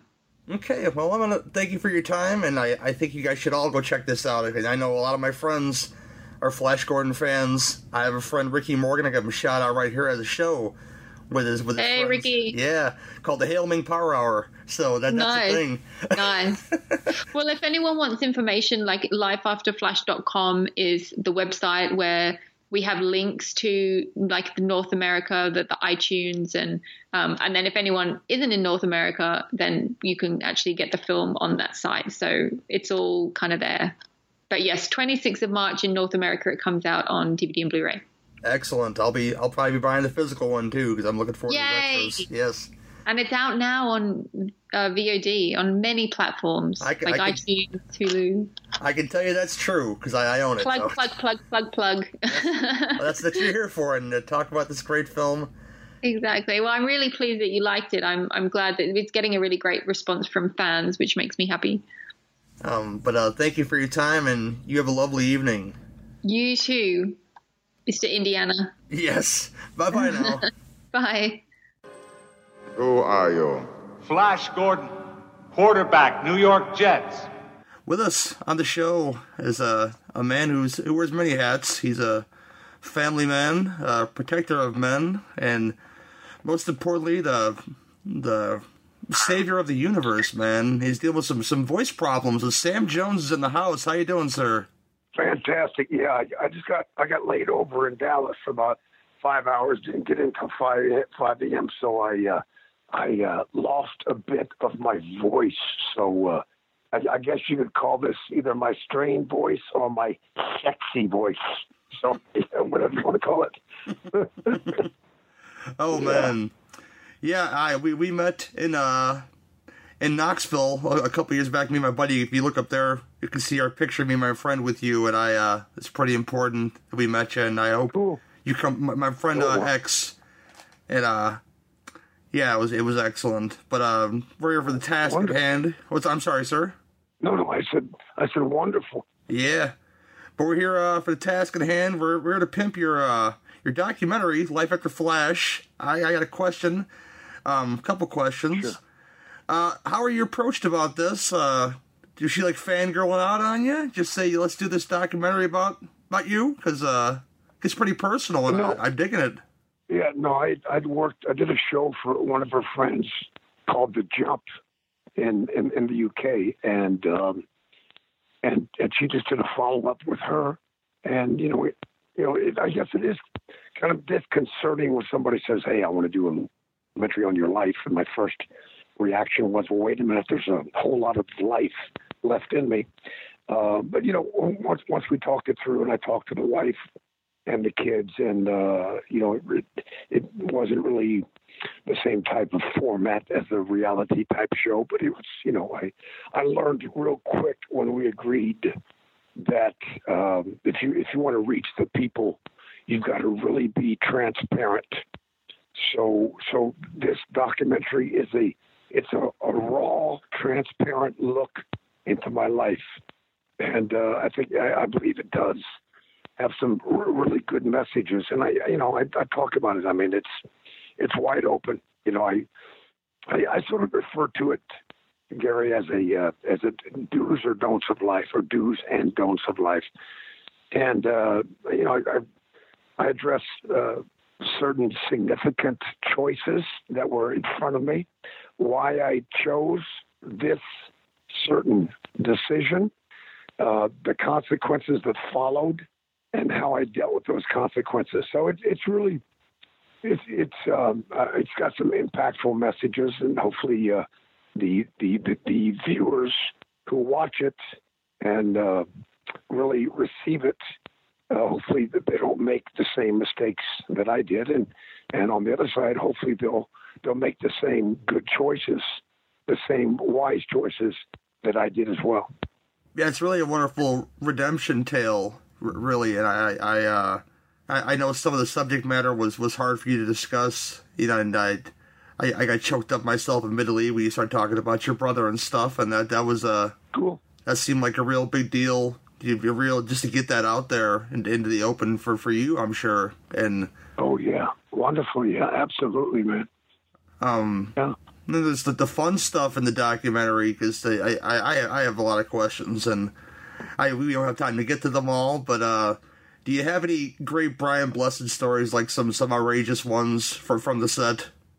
Oh, he, he's. I mean, it's you know every day. You know, he's every day he he would steal the show. You know, he just kept people entertained. Matter of fact, I will see him on Friday. This Friday in uh, in Sheffield, England. Nice. And uh, you know, we're, we're going to do a Comic Con together called Sci-Fi Weekender. Sci-Fi Weekender. uh, Sorry about the voice again. That's Uh, okay. uh, but the uh, yeah, it's in Sheffield, England, and it's going to be this Friday and Saturday. so whatever those dates are, I'm, I'm sure. Yeah, um, I don't have it in front of me, but it's it's uh, actually March 28th and 29th, and uh, yeah, it's going to be a lot of fun. This will be out before then, so if you guys are out that way, go ahead out to go see Sam and Brian, and uh, I'm sure it'll be a, a hell of a time. You know. um, Right. Yeah, there, there's there's um there's other questions and because something I got time to get to. I I love to talk about Highwayman because I finally discovered what that was, and I uh sure yeah so much stuff.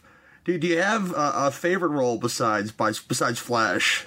Well, I, I think my favorite project, uh, only because it's, I mean, obviously, uh, Flash Gordon is the triple that when I, when I, Uh, I refer to Flash Gordon as the triple blessing. And what do I mean by that? Well, the first blessing in the business is, is just, you know, getting hired, you know, being hired for a project. The second blessing is if your project does well. And the third blessing is what we're talking about. It's longevity you know, it's longevity. I mean, we filmed Flash Gordon 40 years ago, and we're still talking about. It. But the the the Highwayman was probably my favorite as a guy because, you know, I got to dress up like Mad Max, Road Warrior. I got to carry a big uh, sawed-off shotgun strapped to my leg.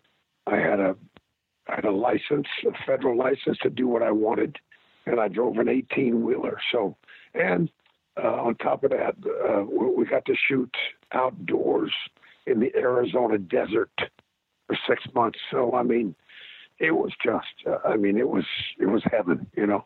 This this seems like when I was watching it, this is a show that should have succeeded when I was watching when it for when it came out. It should have succeeded. Had a lot of stuff behind it, and it was. But every time he got out of that truck, I think, oh man, his knees must be so sore just jumping out of that truck. You know.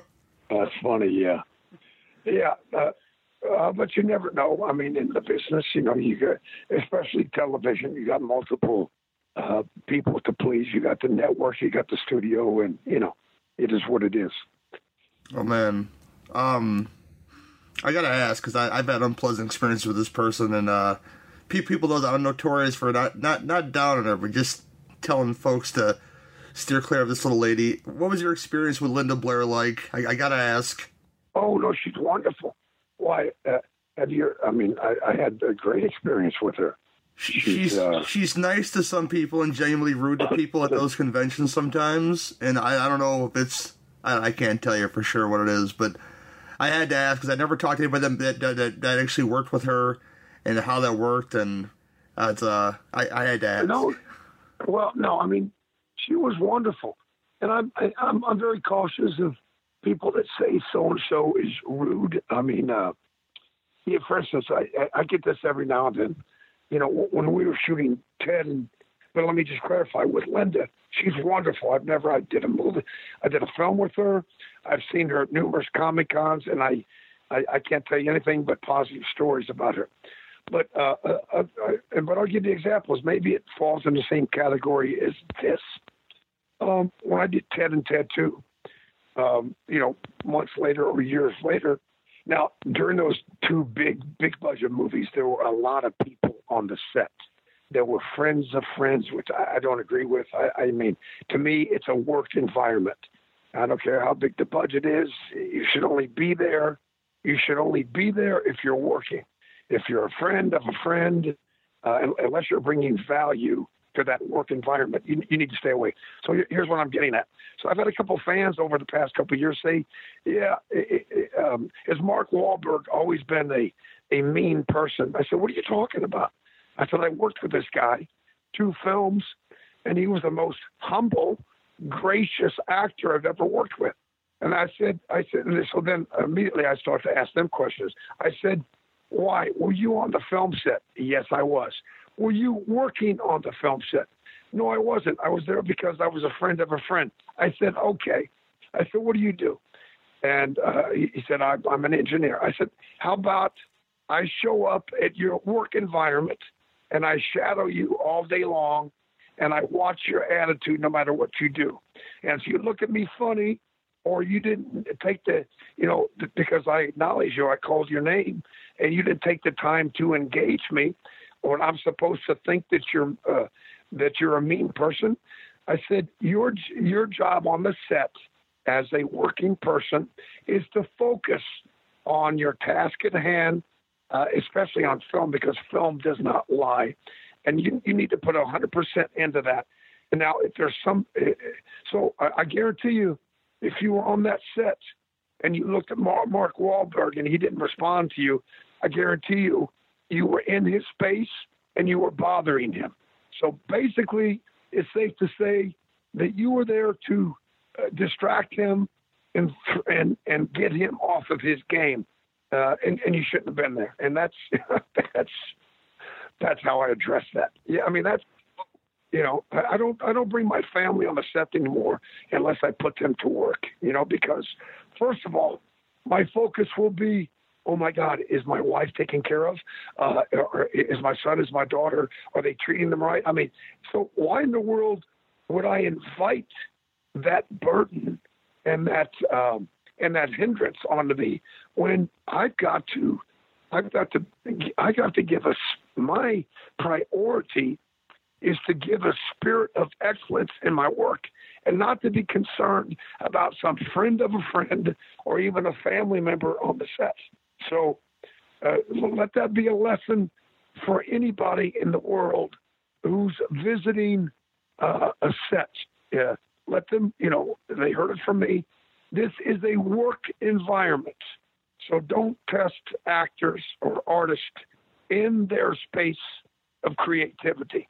Yeah, that's that's my answer. Oh, I get it. You know, because I've never met him myself, but I know he has a, a, a way past reputation which is I'm, I'm sure I hear is preventing from building those burger places in certain places, and you know, and that's that's that's the old him.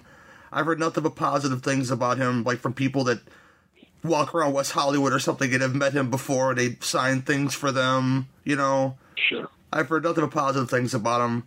I mean, look, look, look at Christian Bale, who had that one blow up on set. You know, he's been having that shed over him for since that happened. But we we all have our bad days, you know. I yeah. I, I, blow up, you know, more than I should. Uh, I'm trying to make it my my goal in life to not get my blood pressure up so high sometimes with certain people because yeah. they're not really worth it, you know. But uh, it's we, we well, all have, we all have our I bad think, days. Well, well, I think everybody's worth it. We just, you know, it, it has to be addressed. You know, uh, it, whenever we address anybody, whether they've made a mistake or whether you know it's it's just uh, it's you know they take offense. Uh, our job is to encourage them in what the truth is, and even if we have to fire them or reprimand them, we we better end the conversation by building that person up because you know it's it's the human condition, Gary. That's what it is. It's the human condition, and uh, uh, and you know our, our job is to build people. If we're, if we're not if we're not built down, it's just that simple. I mean, yeah. you've had a lot of help, you know, when you're, you know, coming up from from where you were, which were by the church and stuff. Which I I I, I endorse the church. I'm not a church going person myself, but I I respect people that find solace in the church, you know, and I'm sure that helped yeah, quite a well, bit in, in, in, your strong family Your granddaughter's beautiful, by the way. I, I every time she came on the Sky Watch, she's like five times. She's very, you're, Oh, she's just yeah. adorable. You know. That's wonderful, yeah. Uh, well, you know, ch- you know when church starts. I mean, the church itself on Sunday is a building. Church starts after Sunday service. When Sunday service is over, that's when the real church starts on how we on how we deal with ourselves and how we deal with people. That's really what the church is about: is serving serving the needs of other people. Uh, it's great. It's great to have the building. I'm all for it uh, because we, we need a place to go to sharpen one another. But uh, I hope the people that listen to this never forget this. But church, the real church, starts after Sunday service is over, and you know from Sunday night all the way through to the next Sunday morning. That's when church starts on on how we you know on how we deal with people. I, I, res- uh, I respect that statement, sir, because there's so many people. This is the reason why I don't go to church. Is because there's those, those kind of church people that put on another face when they leave church, and you know that's that's not always a good thing to believe in. You know. Yeah, I agree. Yeah, we it's you know I, I my favorite saying of all time, as corny as it sounds, but actually it's not really corny. It, it's just so prophetic and and so wise. Is by Billy Graham. It's what Billy Graham says, Gary. He says, preach preach the word, preach the gospel every single day, and at times use words. Isn't that incredible? Preach the gospel every day, and at times use words. So what he's saying is, stop talking so much, stop quoting scripture so much, and just demonstrate God's goodness by maybe keeping your mouth shut. Isn't that incredible? Oh, it's, I mean, it- it's a it's a wonderful concept, Sam, but a, lot, a lot of folks don't follow that concept. yeah, I, I love it. I love it. It's it's it's a, it's a it's a life changing statement. It really is. Oh my! You know, Now, I mean, if we could do, I'm sorry. You had a brand No, new fandom, you know, with, with with Ted coming out, I'm sure, and then Ted Two, respectively. You know, what's it like to have like that that other generation of fans enjoy your film? I, I enjoyed your film because it was on TV so much.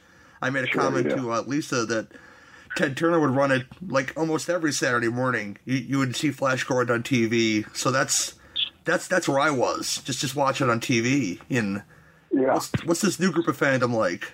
Oh, it's wonderful. It's that it's that younger age demographic, you know, that I never had. Well, when I was young, of course, yes, but you know, it- it's the past couple of years. It's been my age, the '60s, and then of course our children's in our uh, in their 40s and 30s, and now Ted and Ted too. Uh, uh, you know, invited uh, or actually brought this uh, younger uh, this this younger fan base in. It's it's wonderful. So the and and I love it because you know the, the younger generation they they you know they pretty much uh, when they make up their minds they make up their minds and, and they pretty much can find truth as long as they stick to free uh, critical thinking. Once they anybody once they start getting into group thought, it's a big no no. It's it's it's a it's very confusing. But any I'm, I'm not trying to get political. I'm just talking about any choice in life. It's fine. It should not be. It should not be based on group thinking. It should be free, critical thinking, without anybody's influence. You're trying to figure it out yourself. But get, but get me back to. Um, so here's what I learned with, with the younger uh, with the younger age group. The the ones that had not seen Flash Gordon or could not remember, you know, didn't see it, but but they knew okay, Flash Gordon. If they couldn't think they always referred to it as, you know, that band, uh, you, you know, Queen, uh, Queen, who, who did the music for that superhero movie. So it really showed two things. It showed the impact that Queen had on the, still has on the younger generation, and how Queen not only complemented the movie Flash Gordon, but how it brought tremendous value to the movie. And we're talking 40 years later. So it's incredible. It really is. It still plays on my headphones a lot to Sam, the, the, the soundtrack alone, and uh, it's it's it's still pretty phenomenal. And seeing Brian play the piano on the documentary, I, I got I got some goosebumps, and it was uh it was something, you know. Oh, yeah. It's yeah. I mean, and he and he gave some great insight into that, didn't he? Into Yes. Freddie, Queen, the first rock opera soundtrack for a movie. I mean, yeah, fantastic. My gosh. Um, how much time we have left, but I'd, lo- I'd love to hear any projects you have coming up to tell the folks all about and, and uh, where they could find the Blu-ray uh, on both sides of the pond here, sir, which I know is coming soon. Yeah. Oh, yeah. I mean, uh, I mean, right now, yeah, right now, uh, the, the the documentary "Life After Flash," which is incredible, not because I'm in it, anybody, but the the experiences and the messages are extremely powerful. Uh, so. Uh, Life After Flash right now is on Hulu and iTunes.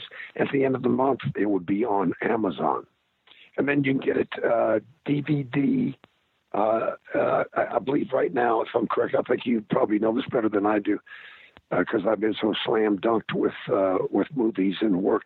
Is um, in the UK and Europe, I think you can get it on DVD there as well. Um, and then, of course, we we have a, a, an incredible movie called Silent Natural. Uh, it's it's about the first deaf major league baseball player in America uh, named William Hoy that took place in 1895, and I played his father. It's an incredible story. Uh, and then we have a comedy horror called uh, Edgar Allan Poe's Decapitarium. And of course, uh, yeah, that's. then, we have another comedy called, um, what is that called? That's called Enter the Fist and the Golden Fleece. Oh, sounds awesome. Uh, yeah, and, and and then we have uh, we have we have a psychological thriller, and then we have uh, what is that? Oh, I played a hitman in an action picture called Accelerator, Accelerator with an A. So yeah, we have a lot going on, a lot of movies. Uh, we got some movies in development, of course, too. And uh, I'm, I'm traveling the world doing a lot of these comic cons. Uh, as long as I can keep my voice, you know, I got again, I got tied up in five hour layover and uh, screaming, of course, but screaming in a good way. You Yes. know, I, I I like to entertain the fans at the airport too.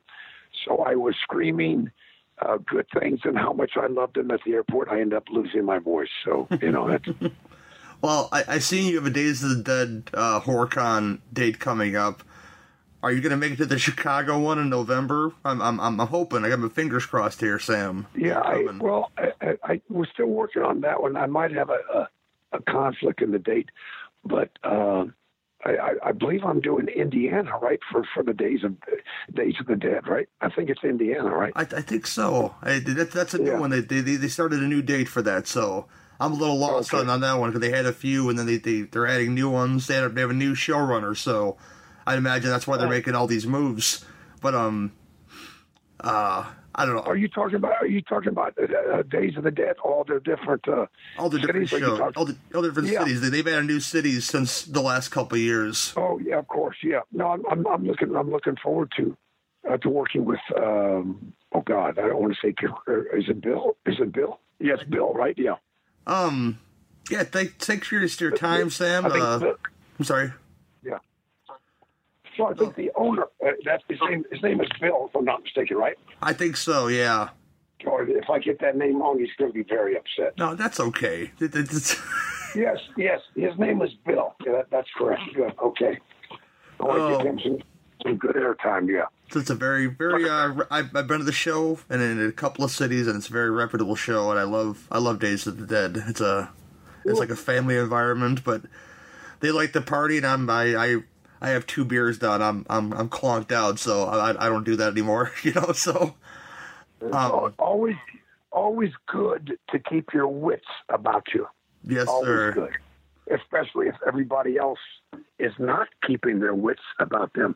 Somebody has to be, you know, uh, eyes on your situational awareness. You know, I mean, uh, I guess I used to say I'm a former Marine, but once a Marine, always a Marine. You know. And thank you for your service, by the way. I meant to say that before. Yeah, absolutely. Oh, man. absolutely, my friend. I know. We're, I know I'm sorry. Okay, I'm sorry. No, no, it's fine. I know we're running out of time, but um, I want to thank you for for you know being an inspiration to people. I mean, if they watch the doc, they can see it. You know, just just how you built yourself up with, with the strength of your family and your own convictions, and uh, I uh, yeah, it, it, makes you want to be a better man just watching it because I, I have I have my own you know anger issues and frustrations sometimes, and I'm not always the best man I can be, and you know it makes you want to be better, Sam, and I, I appreciate that. Well, I, I appreciate that, and I and it's a great close too because uh, um, you know I guess I could just add to that. So why we want to be better men is because yeah, I mean look, and I can only speak for me and the other men that I've hung out with is that we always want things now and right now, and but but what I had to learn, and I'm still at work a work in progress, is that this magical thing happens. Uh, yes, if, if I tell my wife, hey, I want this, I want it now, yes, she'll give it to me right now, but she won't do it with a spirit of joy. So here's the deal, guys. Here's the magical thing. If I put her needs first in everything, this magical thing happens. I get anything I want, anytime I want, after I put her needs first. And she does it with a spirit of joy. So not just our spouses, but with anybody and anything. If it's a if it's a business deal, if it's a or you know using great uh, business sense and, and wisdom, but any any anything that has to do with the human condition. If we put other people first, and a lot of guys will say, "Wait a minute, Sam, that's you know that's a sign of weakness." Uh, I said, "No, it's a sign of humility, and humility complemented with a great godly authority is not weakness. Humility is actually the greatest strength that a man can carry. So, in simple terms, if we put the needs of others first, magic happens. We get anything we want, anytime we want.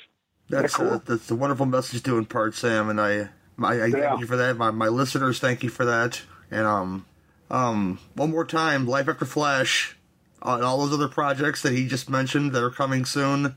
But uh, go go, go catch them all. I I I would recommend them all because it couldn't happen to a better fella. Your your your successes, sir. Thanks, Gary. I, I appreciate that, man. Thank you. But um, thank you. th- oh God, I'm sorry. I, I, yeah, I apologize about the laryngitis, but uh, No, no, no, no. You're yeah. okay.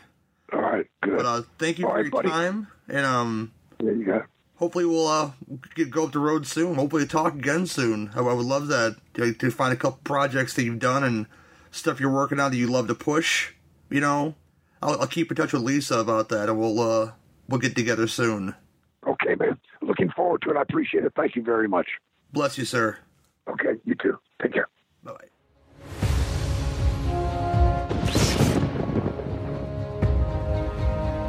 What has life after Flash been like for me? When I first saw Flash Gordon, it changed my life. Flash!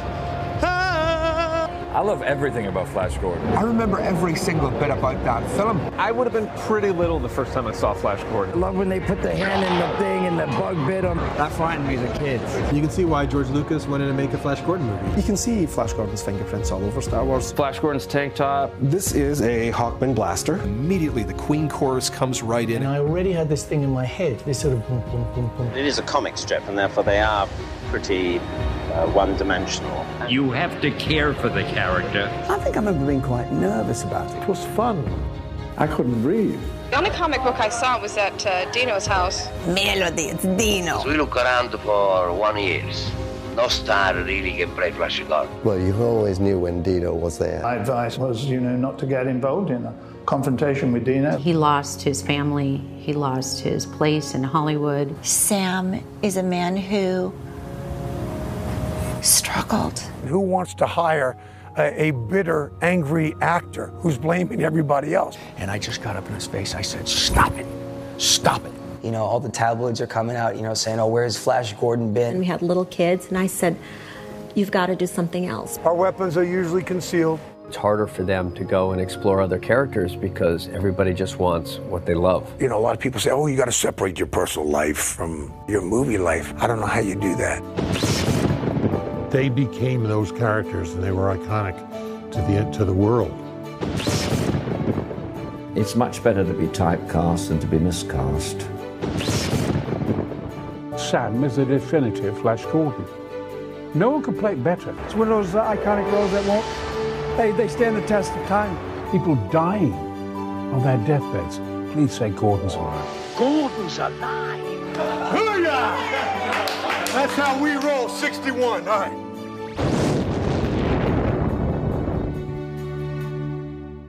Uh, Life After Flash is a documentary. They say it came out in 2017, but literally just came out this year. Uh, yeah, the, the, the DVD came out uh, this past Tuesday as we're talking right now.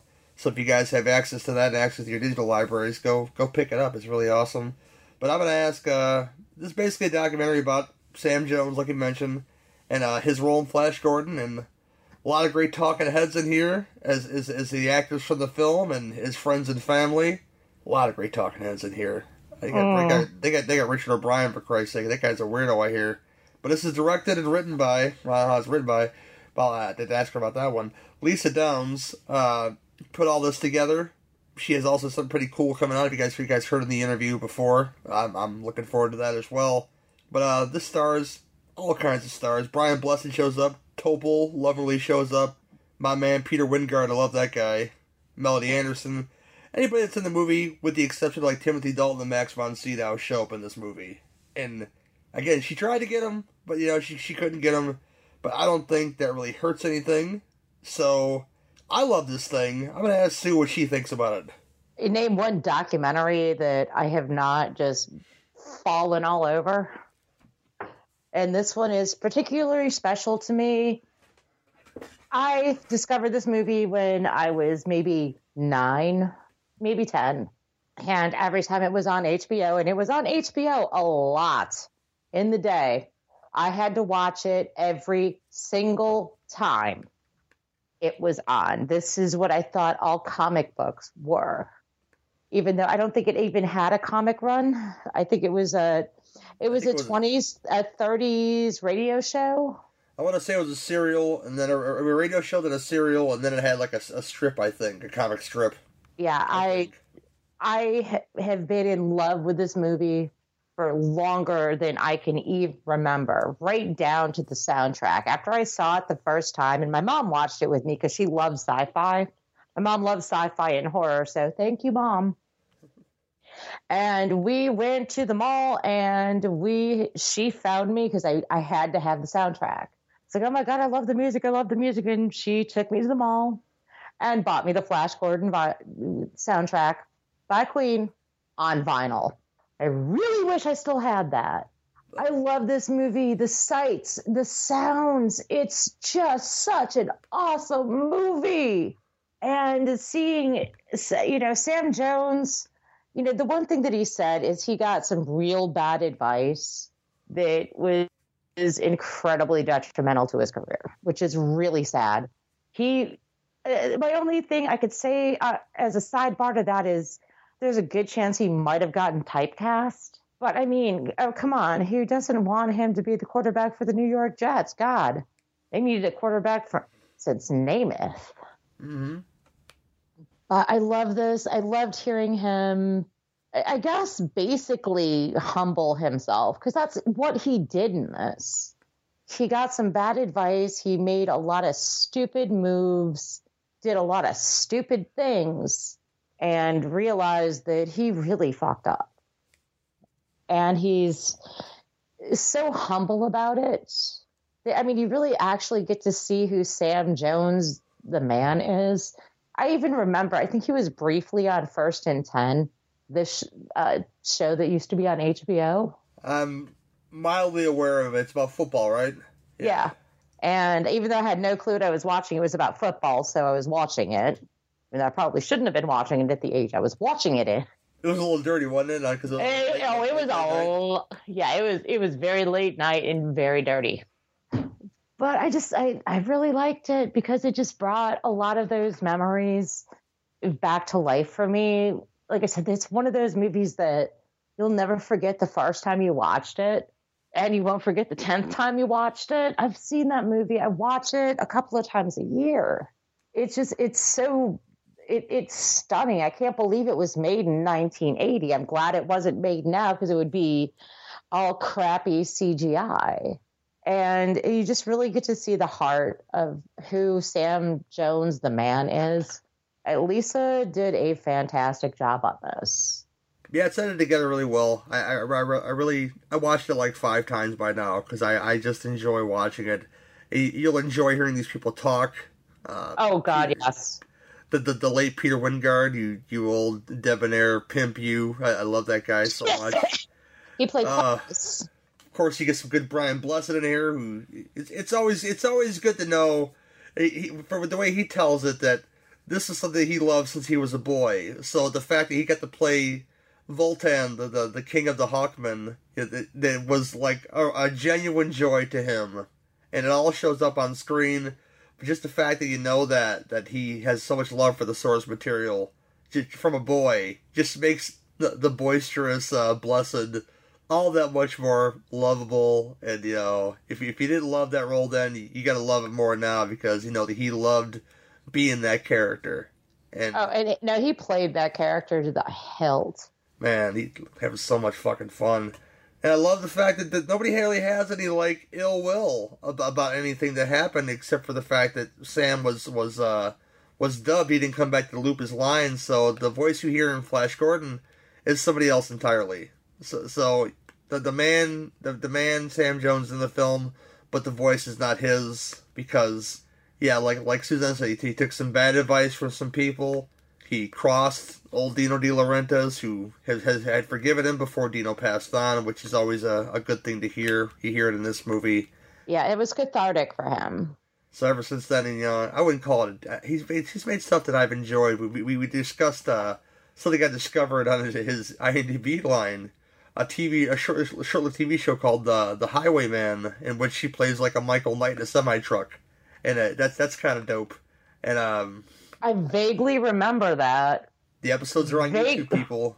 They're on YouTube. You guys should go check it out because there's he's got a big gun. There's aliens involved. There's all he has a, a spunky Australian partner in that in that show. That's fun. It's, this it's, was this was kind of shown about the same time that Baywatch Nights was. I don't know. This was this this was like mid '80s. This was like mid like um it was made by it was made by Greg Larson, who was who was right after who made Knight Rider. So this is made like okay. right after Knight Rider was over, probably, or soon or soon right around there. Anyway, enough of Highwayman. Go go check it out on YouTube. It's there, and you guys you guys should watch that shit because it's awesome. Um, they do a real good job of capturing like this. We talked about the conventions, the way the way fandom works. You know, because you really wouldn't know until you went to one of these how much how much love you get. I mean, but Burt Reynolds was doing cons at the end of his life, and I I've heard from from people who were around him that he never felt more loved as he was just meeting the fans, the the, the real deal fans. And Sam's got those aplenty. This cast has those aplenty, and it's all captured with a lot of great talking heads. Alex Ross shows up, who does does that great Flash Gordon artwork. Robert Rodriguez shows up, talking about his love for Flash, and which which even even goes back to childhood and talk about him them recreating the, the spiked floor scene in the living room. Yeah, it was. Oh god, that is like one of the best parts. Just him talking about that, like yeah, he's he's a he's a fan just like us. Although he won't, he, he'll admit it, but Tarantino won't. I'm just throwing it out there. I don't want to take jabs at the man, but I'm going to. Rodriguez is infinitely cooler than taking Quentin Tarantino in, in that sense. Um, yeah, I, I, love Quentin, but sometimes I think Quentin sucks his own dick. He does. He does it a lot. His neck must really hurt from that shit, you know. Uh, let's not talk about neck pain. but yeah, Melody was real cool. Richard Richard O'Brien was real cool. He says a line in here you mentioned about you know being typecast. He says it's better to be typecast than miscast, and he had, yes. he, he hit that spot on with that line. And Sam is perfect as Flash, and he, he he's embodied that person. Now he's even even when he was at his, his down, it's it's good to get into the real life stuff in this thing. I don't want to give any all of it away, but Sam, even at his worst, he, he tried to be a family man, and even even now he's got great relationship with his kids, and he's uh, with his grandchildren. He's he's a great family man now, and very caring person, and very into, into and looking past himself and being, you know, a much better man than than I could hope to ever be. You know, because Listen to that interview. I mean, people. he- Go, go- hit the rewind button. Listen to the damn interview again. It's great. You know. I mean, he realized the error of his ways, but was still, you know, smart enough to start mending those fences. Like I said the one thing that really stuck out to me in this documentary was the fact that he truly humbled himself. Yeah. He could have been all, you know, beating his chest and bitching and whining about things, but no, he realized that he made mistakes. He made a lot of mistakes, and all he wants to do is make up for those mistakes.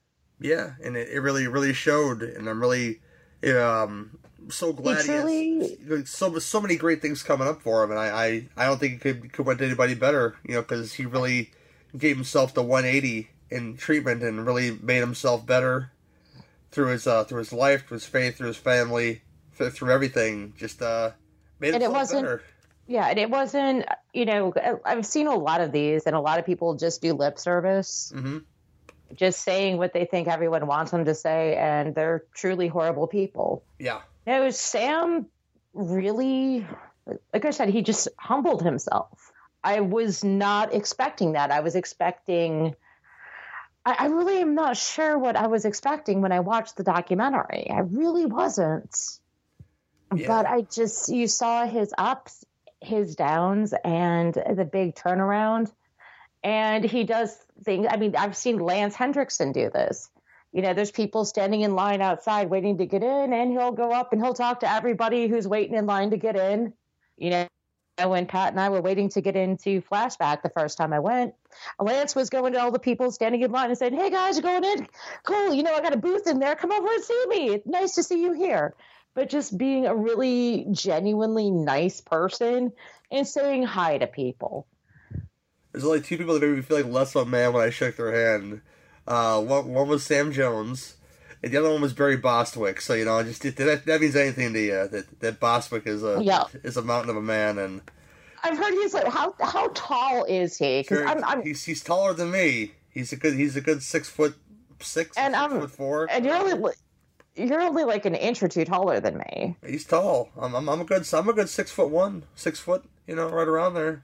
Yeah, Pat's six three. I stand yeah about five ten and a half. Suzanne's got that fletch thing going on. She's five foot ten, six foot one with the hair. You know. just- uh, oh god. But yeah, Life After Flash is something I recommend everybody to, to check out. But I'll, I'll kick it to Suzanne. What do you give th th this documentary? What, what one out of ten? What do you give it? Well, you know, I, I've I've always had a love affair with the movie. I've always gone back to it. I love this movie, but we also left out one important player in this documentary, Brian May. Brian May, yes, yes. And once again, we've had how many times has Bohemian Rhapsody been brought up in this podcast tonight? And this is this is infinitely cooler than Bohemian Rhapsody too, because you get to see Brian May play the score on the piano, and it, Oh, I know. While he's sitting there, it's like one handed. it'll it'll give you it'll give you goosebumps. Okay, it just let you know Brian May playing the, the, Exactly the same as he did in the Bohemian Rhapsody video with Queen. so great. Right hair. This is Flash. This is Flash Gordon, so it's infinitely cooler than anything else. You know, and But Brian May was talking about the making of the soundtrack. I think it was, didn't he say it was like the last thing they did with Freddie before he passed away? yeah, one of the And things. there, was, there, it was, there was a lot of emotion. And he said at that point it was hard to get Freddie in the studio, but when Freddie would go in, lay down some stuff, and the band worked with what he had. And especially, I think the funniest part was that love, the love, uh, what what the hell is Princess? God damn it! Why can't I remember? Aura. Princess Aura, and the love Princess Aura's love theme, and he just put this moody shit down, and they pretty much left it. Yeah, but it's it's it's fantastic if you're a fan of the movie, which I am. We've hit a couple of things. That, I mean, usually there's one thing I don't like. Not tonight. No, I I I really love this, and you just like it was just amazing to see that Sam had truly realized that he had made a lot of mistakes and tried to correct those mistakes and did a damn good job of doing it. Good for you, Sam. I love you. It's a fucking okay. I'm gonna give out another ten tonight. It's a ten. It's a ten. it's a ten. It's a ten. It's a T in. No, it's it's a yeah. I, I I love it a lot. I watched it five times, like I said, and I, I will watch it again. It's a great it's a great way to, to get insight on the man that you may never may have never knew. Great insight on some of the stuff from the movie you may have never known because there's some great stories about that, about how much the costumes weighed and how Max von Sydow didn't know how to play the part, didn't feel felt he didn't know how to play the part correctly, and him scolding Sam Jones in a hilarious way. You know what I'm talking about, Suzanne. You know. Oh yeah, and uh, Peter Wyngarde was hilarious. He played Oh, Klytus, Like Klytus.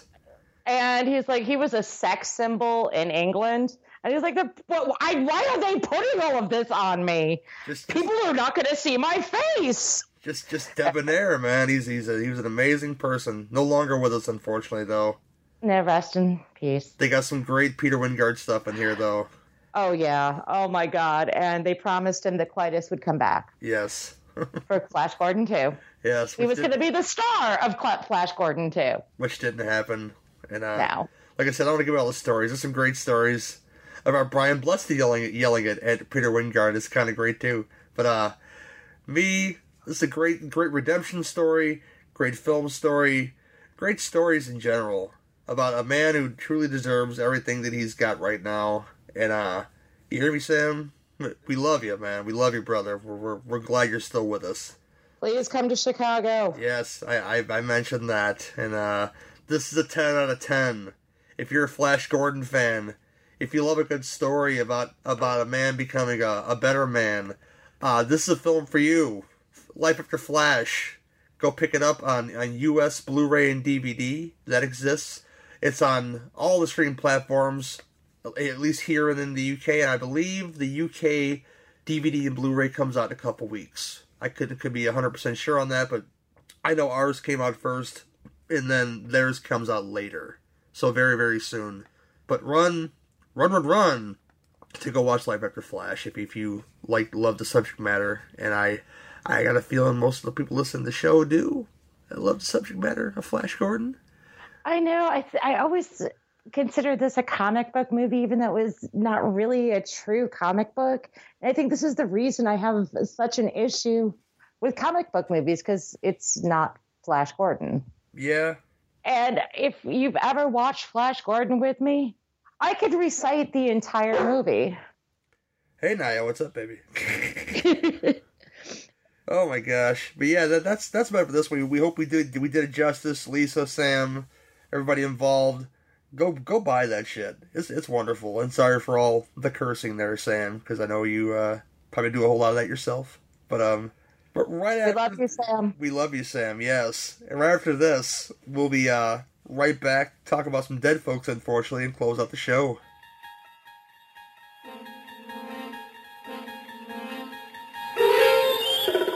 You're traveling through another dimension. A dimension of not only film and sound, but mind. A journey into an auditory movie review adventure that must be experienced to be believed. There's a signpost up ahead. Your next stop, the Doomsday Clock. You can extract the Witch versus the Doomsday Clock podcast by either searching for WYCH on Apple Podcasts, Stitcher, SoundCloud, TuneIn, and on your Android device. Witch versus the Doomsday Clock is a proud member of Legion Podcasts. So prepare yourself. The podcast ice is gonna break.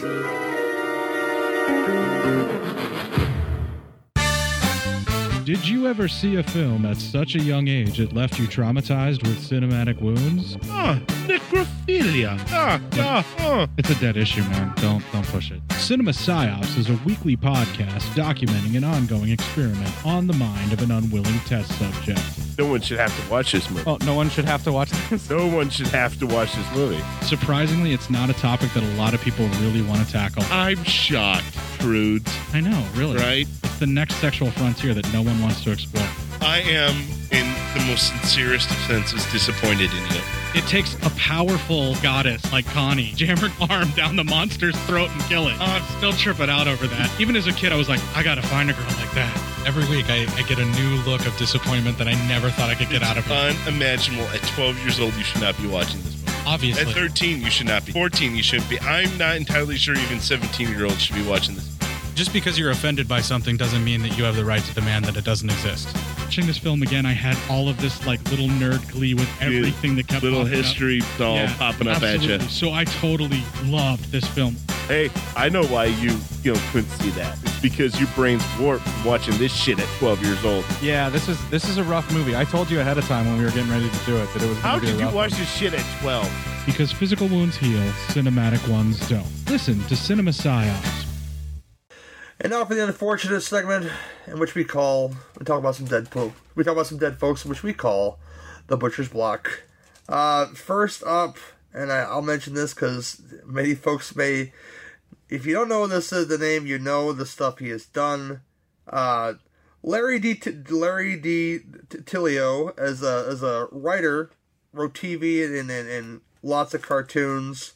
Died of Parkinson's disease in 1971. It's a terrible disease, people. I it's almost as bad as cancer for me because I know there's no cure for cancer or, or uh, Parkinson's. If it's just really no for, Parkinson's for sure. For cancer, is pretty bad too. But let me let me do the quick read off of, of stuff that he made that helped make my childhood here. Fat Albert and the Cosby Kids. Oh no. He Man and She-Ra, both of those shows. Jason the Wheeled Warriors. Hulk Hogan's Rock and Wrestling. Oh God. Yeah, that's right. I said it, babe. Centurions, Captain Power and the Soldiers of the Future, The Real Ghostbusters, Swamp Thing the TV series, Babylon Five, Beast Wars, uh, the Transformers series. Willis knows I'm talking about. I, I had to mention it for Willis for sure, and for for my own soul. But this guy worked on all these things. Not only that, you know, if you're if you're an RPG person, you know, he was out of work as as as a writer, so he wrote some great um multiplayer stuff. I don't know if you guys ever were. I, I know the the last one. He had a hand in um Call of Cthulhu, which is one of the one of the biggest role player games that there is, and won awards for this. Except he's a big sci-fi guy. He's a big cartoon guy, and um those cartoons alone, I, I, I still watch. I still love all these cartoons. Jason, Jason the Wheeled Warriors being probably my tops out of the stuff that he's done. I know it's controversial. I still love the real Ghostbusters. That's good, but it's it's not Jason the Wheeled Warriors.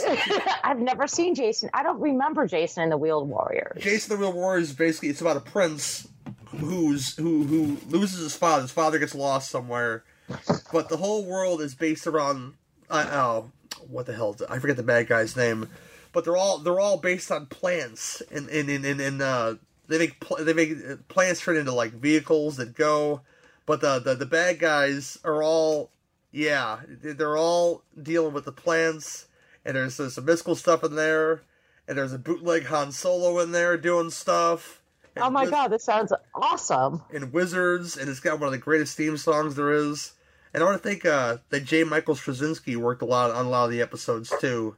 He did a lot of like those. That's Oh, wow. those days. He did real Ghostbusters. He did tons of stuff, and not to belittle this guy, Yeah, I'm but familiar with him. yeah, but he worked he worked on a lot of shit. You, got to look that up one time. The, the rabbit hole you'll find it's something he worked on. Oh god, so I'm gonna watch all of this and then learn how to talk to giraffes. Yes, indeed. but great man, big bucket of wind, as Kevin Smith would say when somebody dies. Uh, Beast Wars, and I will might be with me on this. I'm not sure, but it's probably the best Transformer series that ever was. And uh, so kudos to you, sir, for making my childhood a little bit brighter and a little more awesome. Even my adulthood is a lot more awesome. So I, st- I still watch that shit. I, st- I can't really. I can't, with that. I can't really do He Man now because it's way too saccharine. And if you watch the, the Grayskull documentary on Netflix, you'll know why it was so fucking saccharine. But you know, here here we are. But um, Okay. yeah. Next two are genre people that you guys probably hit like me. You know, like anybody else. One one thing I'll bring up right now is Joe Pilato for sure because he didn't act in a whole lot, but he played the most memorable role, and I think in '80s horror cinema as Captain Rhodes in Day of the Dead. He's Oh running- shit, no. You didn't find that out? No. Well, all- this it is was also kind of harkens back to something that Leslie Easterbrook said Mm-hmm. that you know they're they they're not big names. No one cares. It's all over my Facebook feed, babe. Everybody was talking about it. I actually haven't been on Facebook in two days, so that Oh, been well, that- my bad. That explains it because he died just recently. Oh my god, that's terrible. But Joe, um, I hear was a, a mountain of a man. I heard he was just the, the, the coolest guy you ever want to meet. Oh yeah, I remember that now. Sorry. I, I, I never had the pleasure of meeting Joe, but I, I hear from a lot a lot of people on his timeline just talking nice things about him. And it's good to know that this this this hard nosed mother who hated Bub the zombie and hated everything about zombies and he's running this fucking monkey farm, you know, and uh he wants to know what the fuck you're doing with his time. Character like Captain Rhodes could be such a cool and nice Oh, guy, um, you know. Yeah, I I I remember that now. I'm sorry. I'm That's okay. everything is the, the past couple of days. Everything's kind of been a blur. hmm Memorable as hell, though, for, for the couple couple movies that he had, especially Day of the Dead, which I would I would argue is my my is probably the last half an hour of that movie is easily one of the goriest things you'll ever see in a film. No, it's it's spectacular. And here hearing the stories that Joe would tell about the with of course the infinite scene at the end where the zombies are tearing them apart after Bub gives them the big salute. After the the intestines had the refrigerator had lost power and they were rotten, but they couldn't afford to get any more. That's dedication. just smelling that smell and just getting to it. The, the look on his face is truly real. Yes, that is disgusting. But um, yeah, Joe's great. Joe's no longer with us, so that makes that's that puts a big hole in my soul as as a horror fan, as an '80s horror fan, as a genre That makes fan. me so sad. But uh, he did like say he did very little as far as that goes. But what what a role! Yeah. Oh that- God, yes. that role was was made for him, and you could tell that it was made for him. And if you, if you look up in his history, he was originally supposed to play um, which one? I think the Clooney. I think it was the Clooney Seth, Seth Gecko. He was supposed to play in From Dusk Till Dawn originally. And there's there's screen there's screen um there's test footage of it of him playing Seth Gecko, and I suggest you guys look that up because it's pretty awesome. I'm not 100% sure what happened there, but uh yeah, imagine that. Joe Pilato Yeah. as as as I love Clooney. I love Clooney in the movie. But you know, if if, if Seth was playing played by Joe Pilato in that movie, it'd been a whole different animal. Oh, that they definitely would have been completely different. Cause the the snark would have been And- there. Oh my god! It, just imagine, it'd be great. Oh yeah, I I have to admit when several years ago when the Blu-ray for Dawn of the Dead came out, I pre-ordered that. I, this is a long time ago, but seven or eight years ago when Shout, Shout Factory released it. no, that I was um, pre-ordered it. that was You know, uh, I've- Anchor Bay is the only American Blu-ray of that movie of Dawn of the of Dawn of the Day of the Dead. Yeah, that that's out. Day, Day of the Dead. That's you know what I meant. Yeah, but he's he No. is he is in. I, I've got to. I'm he holding. one- he is in one of those cuts of Dawn of the Dead, so I was kind of like confused there for a second, though. One one of the four or five cuts. I don't think I've actually watched the movie. I've watched the special features about 20 times. Mm-hmm. Like, I'm going to watch the special features, then I'm going to watch the movie. But the special features on the Shout disc are just amazing. And he, he goes into graphic detail about the cow intestine scene. I mean, you, you will turn green listening to him talk about this. Oh my gosh. Oh, yeah, but last but certainly not least, we lost J- John Carl Buechler, and uh, Oh, I know. if you don't know who that is, you should know who that is because this guy gave us some of the greatest monster makeups in the '80s and the early '90s. That most memorable ones. You you, you want to do a list here, Sue, of stuff that Buechler did? Oh my God. I would not even know where to begin. From Beyond, Dolls, Reanimator, so many things. If you don't know who John Carl Buechler is, then you're not you're not a horror fan, or you just Right. don't you just don't know what his name is. But you're aware of the things he's done. I'll never belittle people, but look the man up. He's done so many things that we could be here for for for 45 minutes talking about John Carl Buechler. And but I'm not going to do that. But he also directed some stuff too. He uh he's the one that insisted Kane Hodder play Jason in his in his very first uh dir- I think one of his very first directing jobs. Second, I think, because he directed Troll as well. But he um directed Friday the 13th Part 7, in which uh, he demanded that Kane Hodder play Jason.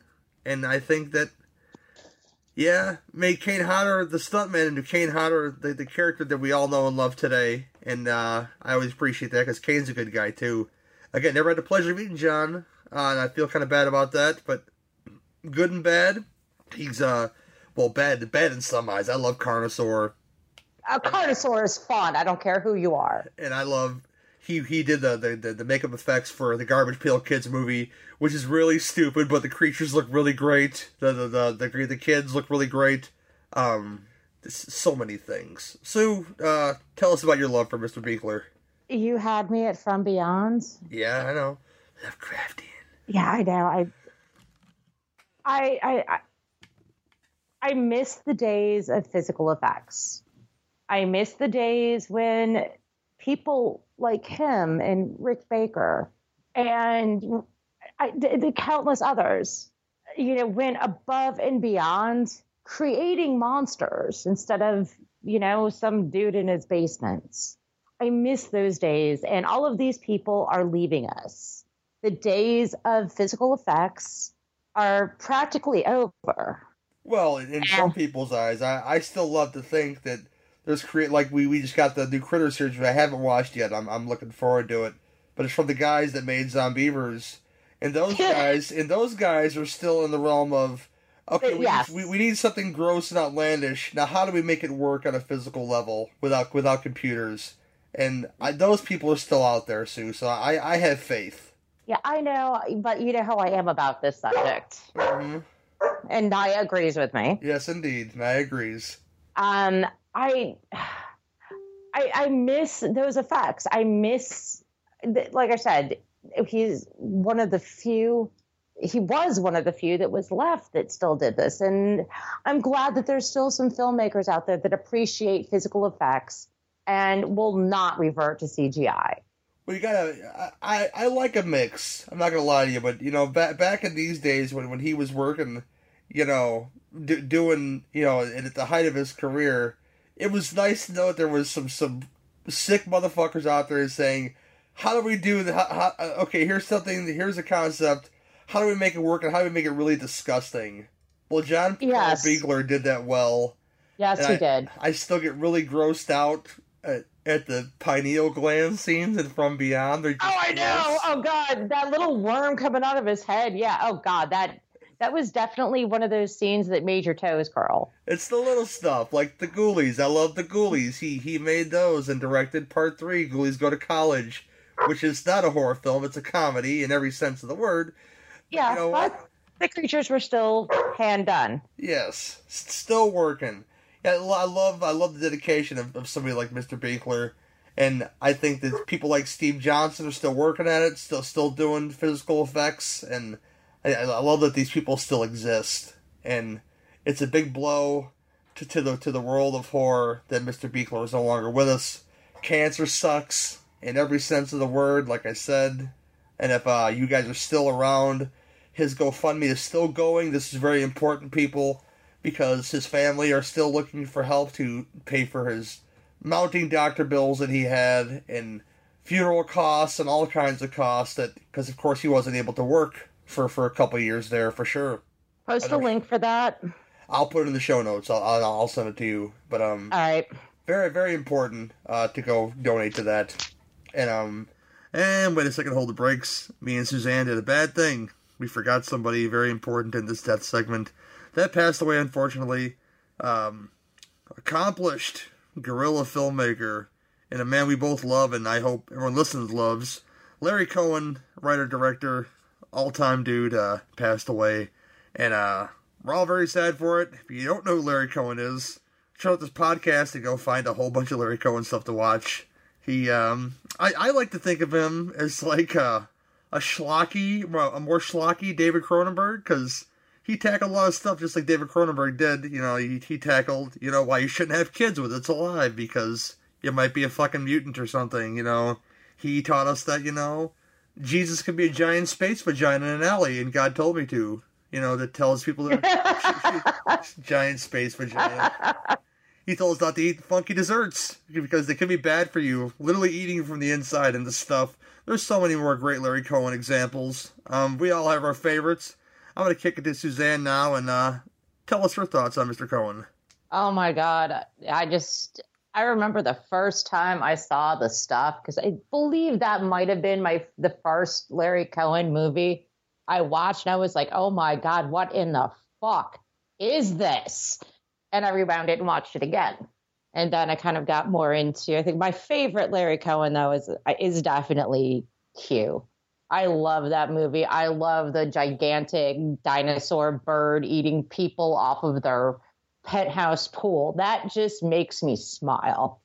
He was, I just, I, I loved his style. And it was, it was very schlocky, but it was like, it was glitzier schlock than we get. You know, I mean, I love Lloyd Kaufman, but you have to admit his maybe not glitzier, but maybe it's got a little bit more of that real feel to it. Oh, I wouldn't, I wouldn't compare the two. I love, I love my Uncle Lloyd, but I, I couldn't compare him to Larry Cohen. Yeah, I know it's it's it's a really horrible comparison, but I just I you you actually felt like you were in the city. You know, it just had that because well, basically he ran out, filmed until he got chased off. Well, see, that's what you got because he, yeah, guerrilla filmmaker. Like I said, I think I think Yeah. that uh, God told me to. He actually filmed during the Irish, uh, the St. Patrick's Day parade. You know, illegally. You know. Oh, it wouldn't surprise me. But he and he also was a he wrote so many things too. I mean, Maniac Cop. He didn't direct any of them, but he wrote them. He wrote a lot of TV. He directed some TV. You know, I don't think he ever turned a job down. They have a Thank bo- God. They, they have a box set of the Invaders at, at Walmart that's calling my name. He he he he wrote the bulk of that. Yeah, if you happen to catch that, uh, grab me one too. I'll let you know. All right, cool. But yeah, he was he really brought a whole lot to whatever genre that he worked in. I think so anyway. Like I said Q is my favorite and I do see in my future I will be getting a the big Q tattooed someplace. You, you need that in your life, you know. And uh, I- I've thought about it for a long time. Now I think it's just the time to do it. yeah, much like uh, everybody else at these these kinds, he had his stable of actors and certain things. He used Michael Moriarty a lot, and Oh yeah, he, Michael Moriarty was in his episode of Masters of Horror, which Was was, that, uh, Pick Me Up. Pick Me Up, yes.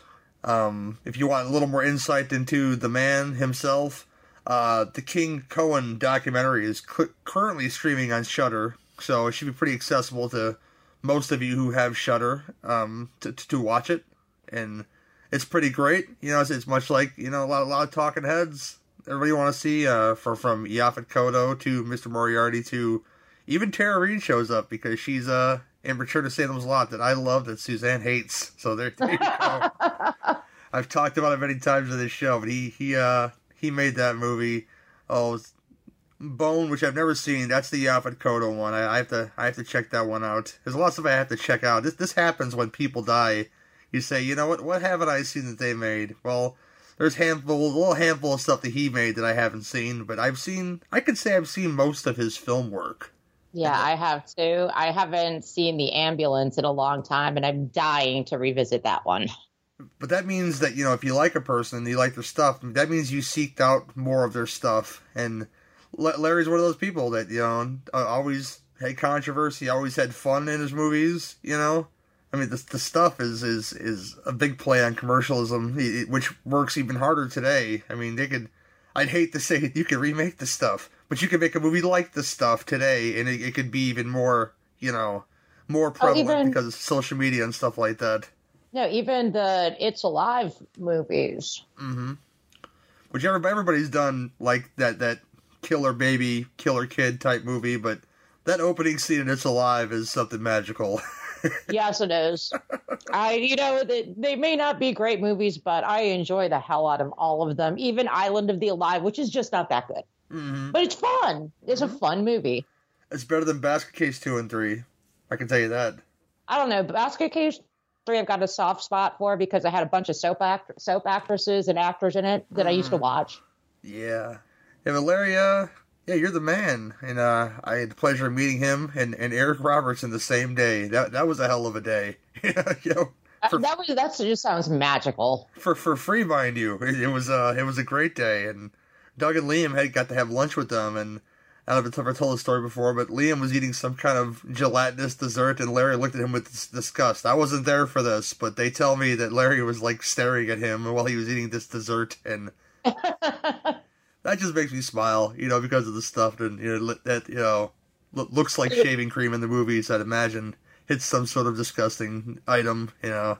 But um, yeah, just just a good time. If you if you have explored Larry's uh, filmography, much like Mr. Buechler's filmography, it's vast and it's good, man. It's it's like a it's like comfort food on a Sunday afternoon. Just you know, if you're you're hungover or something, go, try out the stuff. You'll be like, yeah, this this is just uh this is just fun, you know, schlocky fun. I just I still love I, I still love Q though. That's my that's my that's my movie. Yeah, Lo- love Q too. I love the I love I love the claymation dragon just killing people. Oh, I know. I love it. David Carradine with a machine gun. You know, there, there's there's lots of stuff I love in this world, and that, that's that's one of those things. And yeah, enough of this sadness. Uh, that's that's our end of the road here, and I'll uh, ask Suzanne what she's got coming up. Oh, we are, I believe, finishing up spring break next week, and I do believe the NFW is just should be releasing The Ruins, one of the few movies that I think is much better than the book. Very entertaining so keep film. keep your eye out for that on Horrorphilia, and also keep your eye out. Nudie and I will be doing another pair of reviews for Bloody Bits. Yes. Should be entertaining since we're not happy with what we've seen yet. uh, yeah.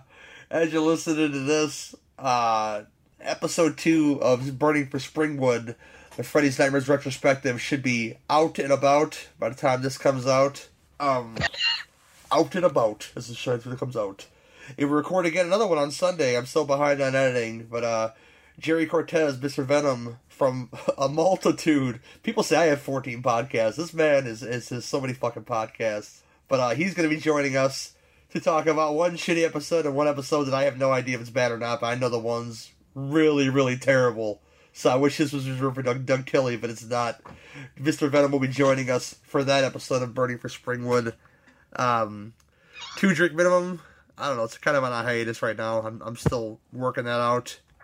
Um, what what else is there? It's, that's about it, really. Twitter GW, Twitter Cinema Beef Cast. No news to Flyer one on Twitter. Flyo one on Twitter for Suzanne. Nothing else really to report here except for that stuff.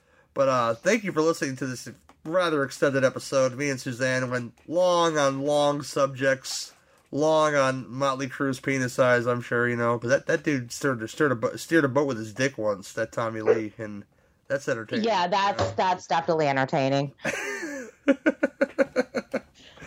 But um, always remember, here at the Cinema Beef Podcast, if you got beef, we've got the grinder. See you guys all day, all, all day, all day long. bye bye, y'all. Good night.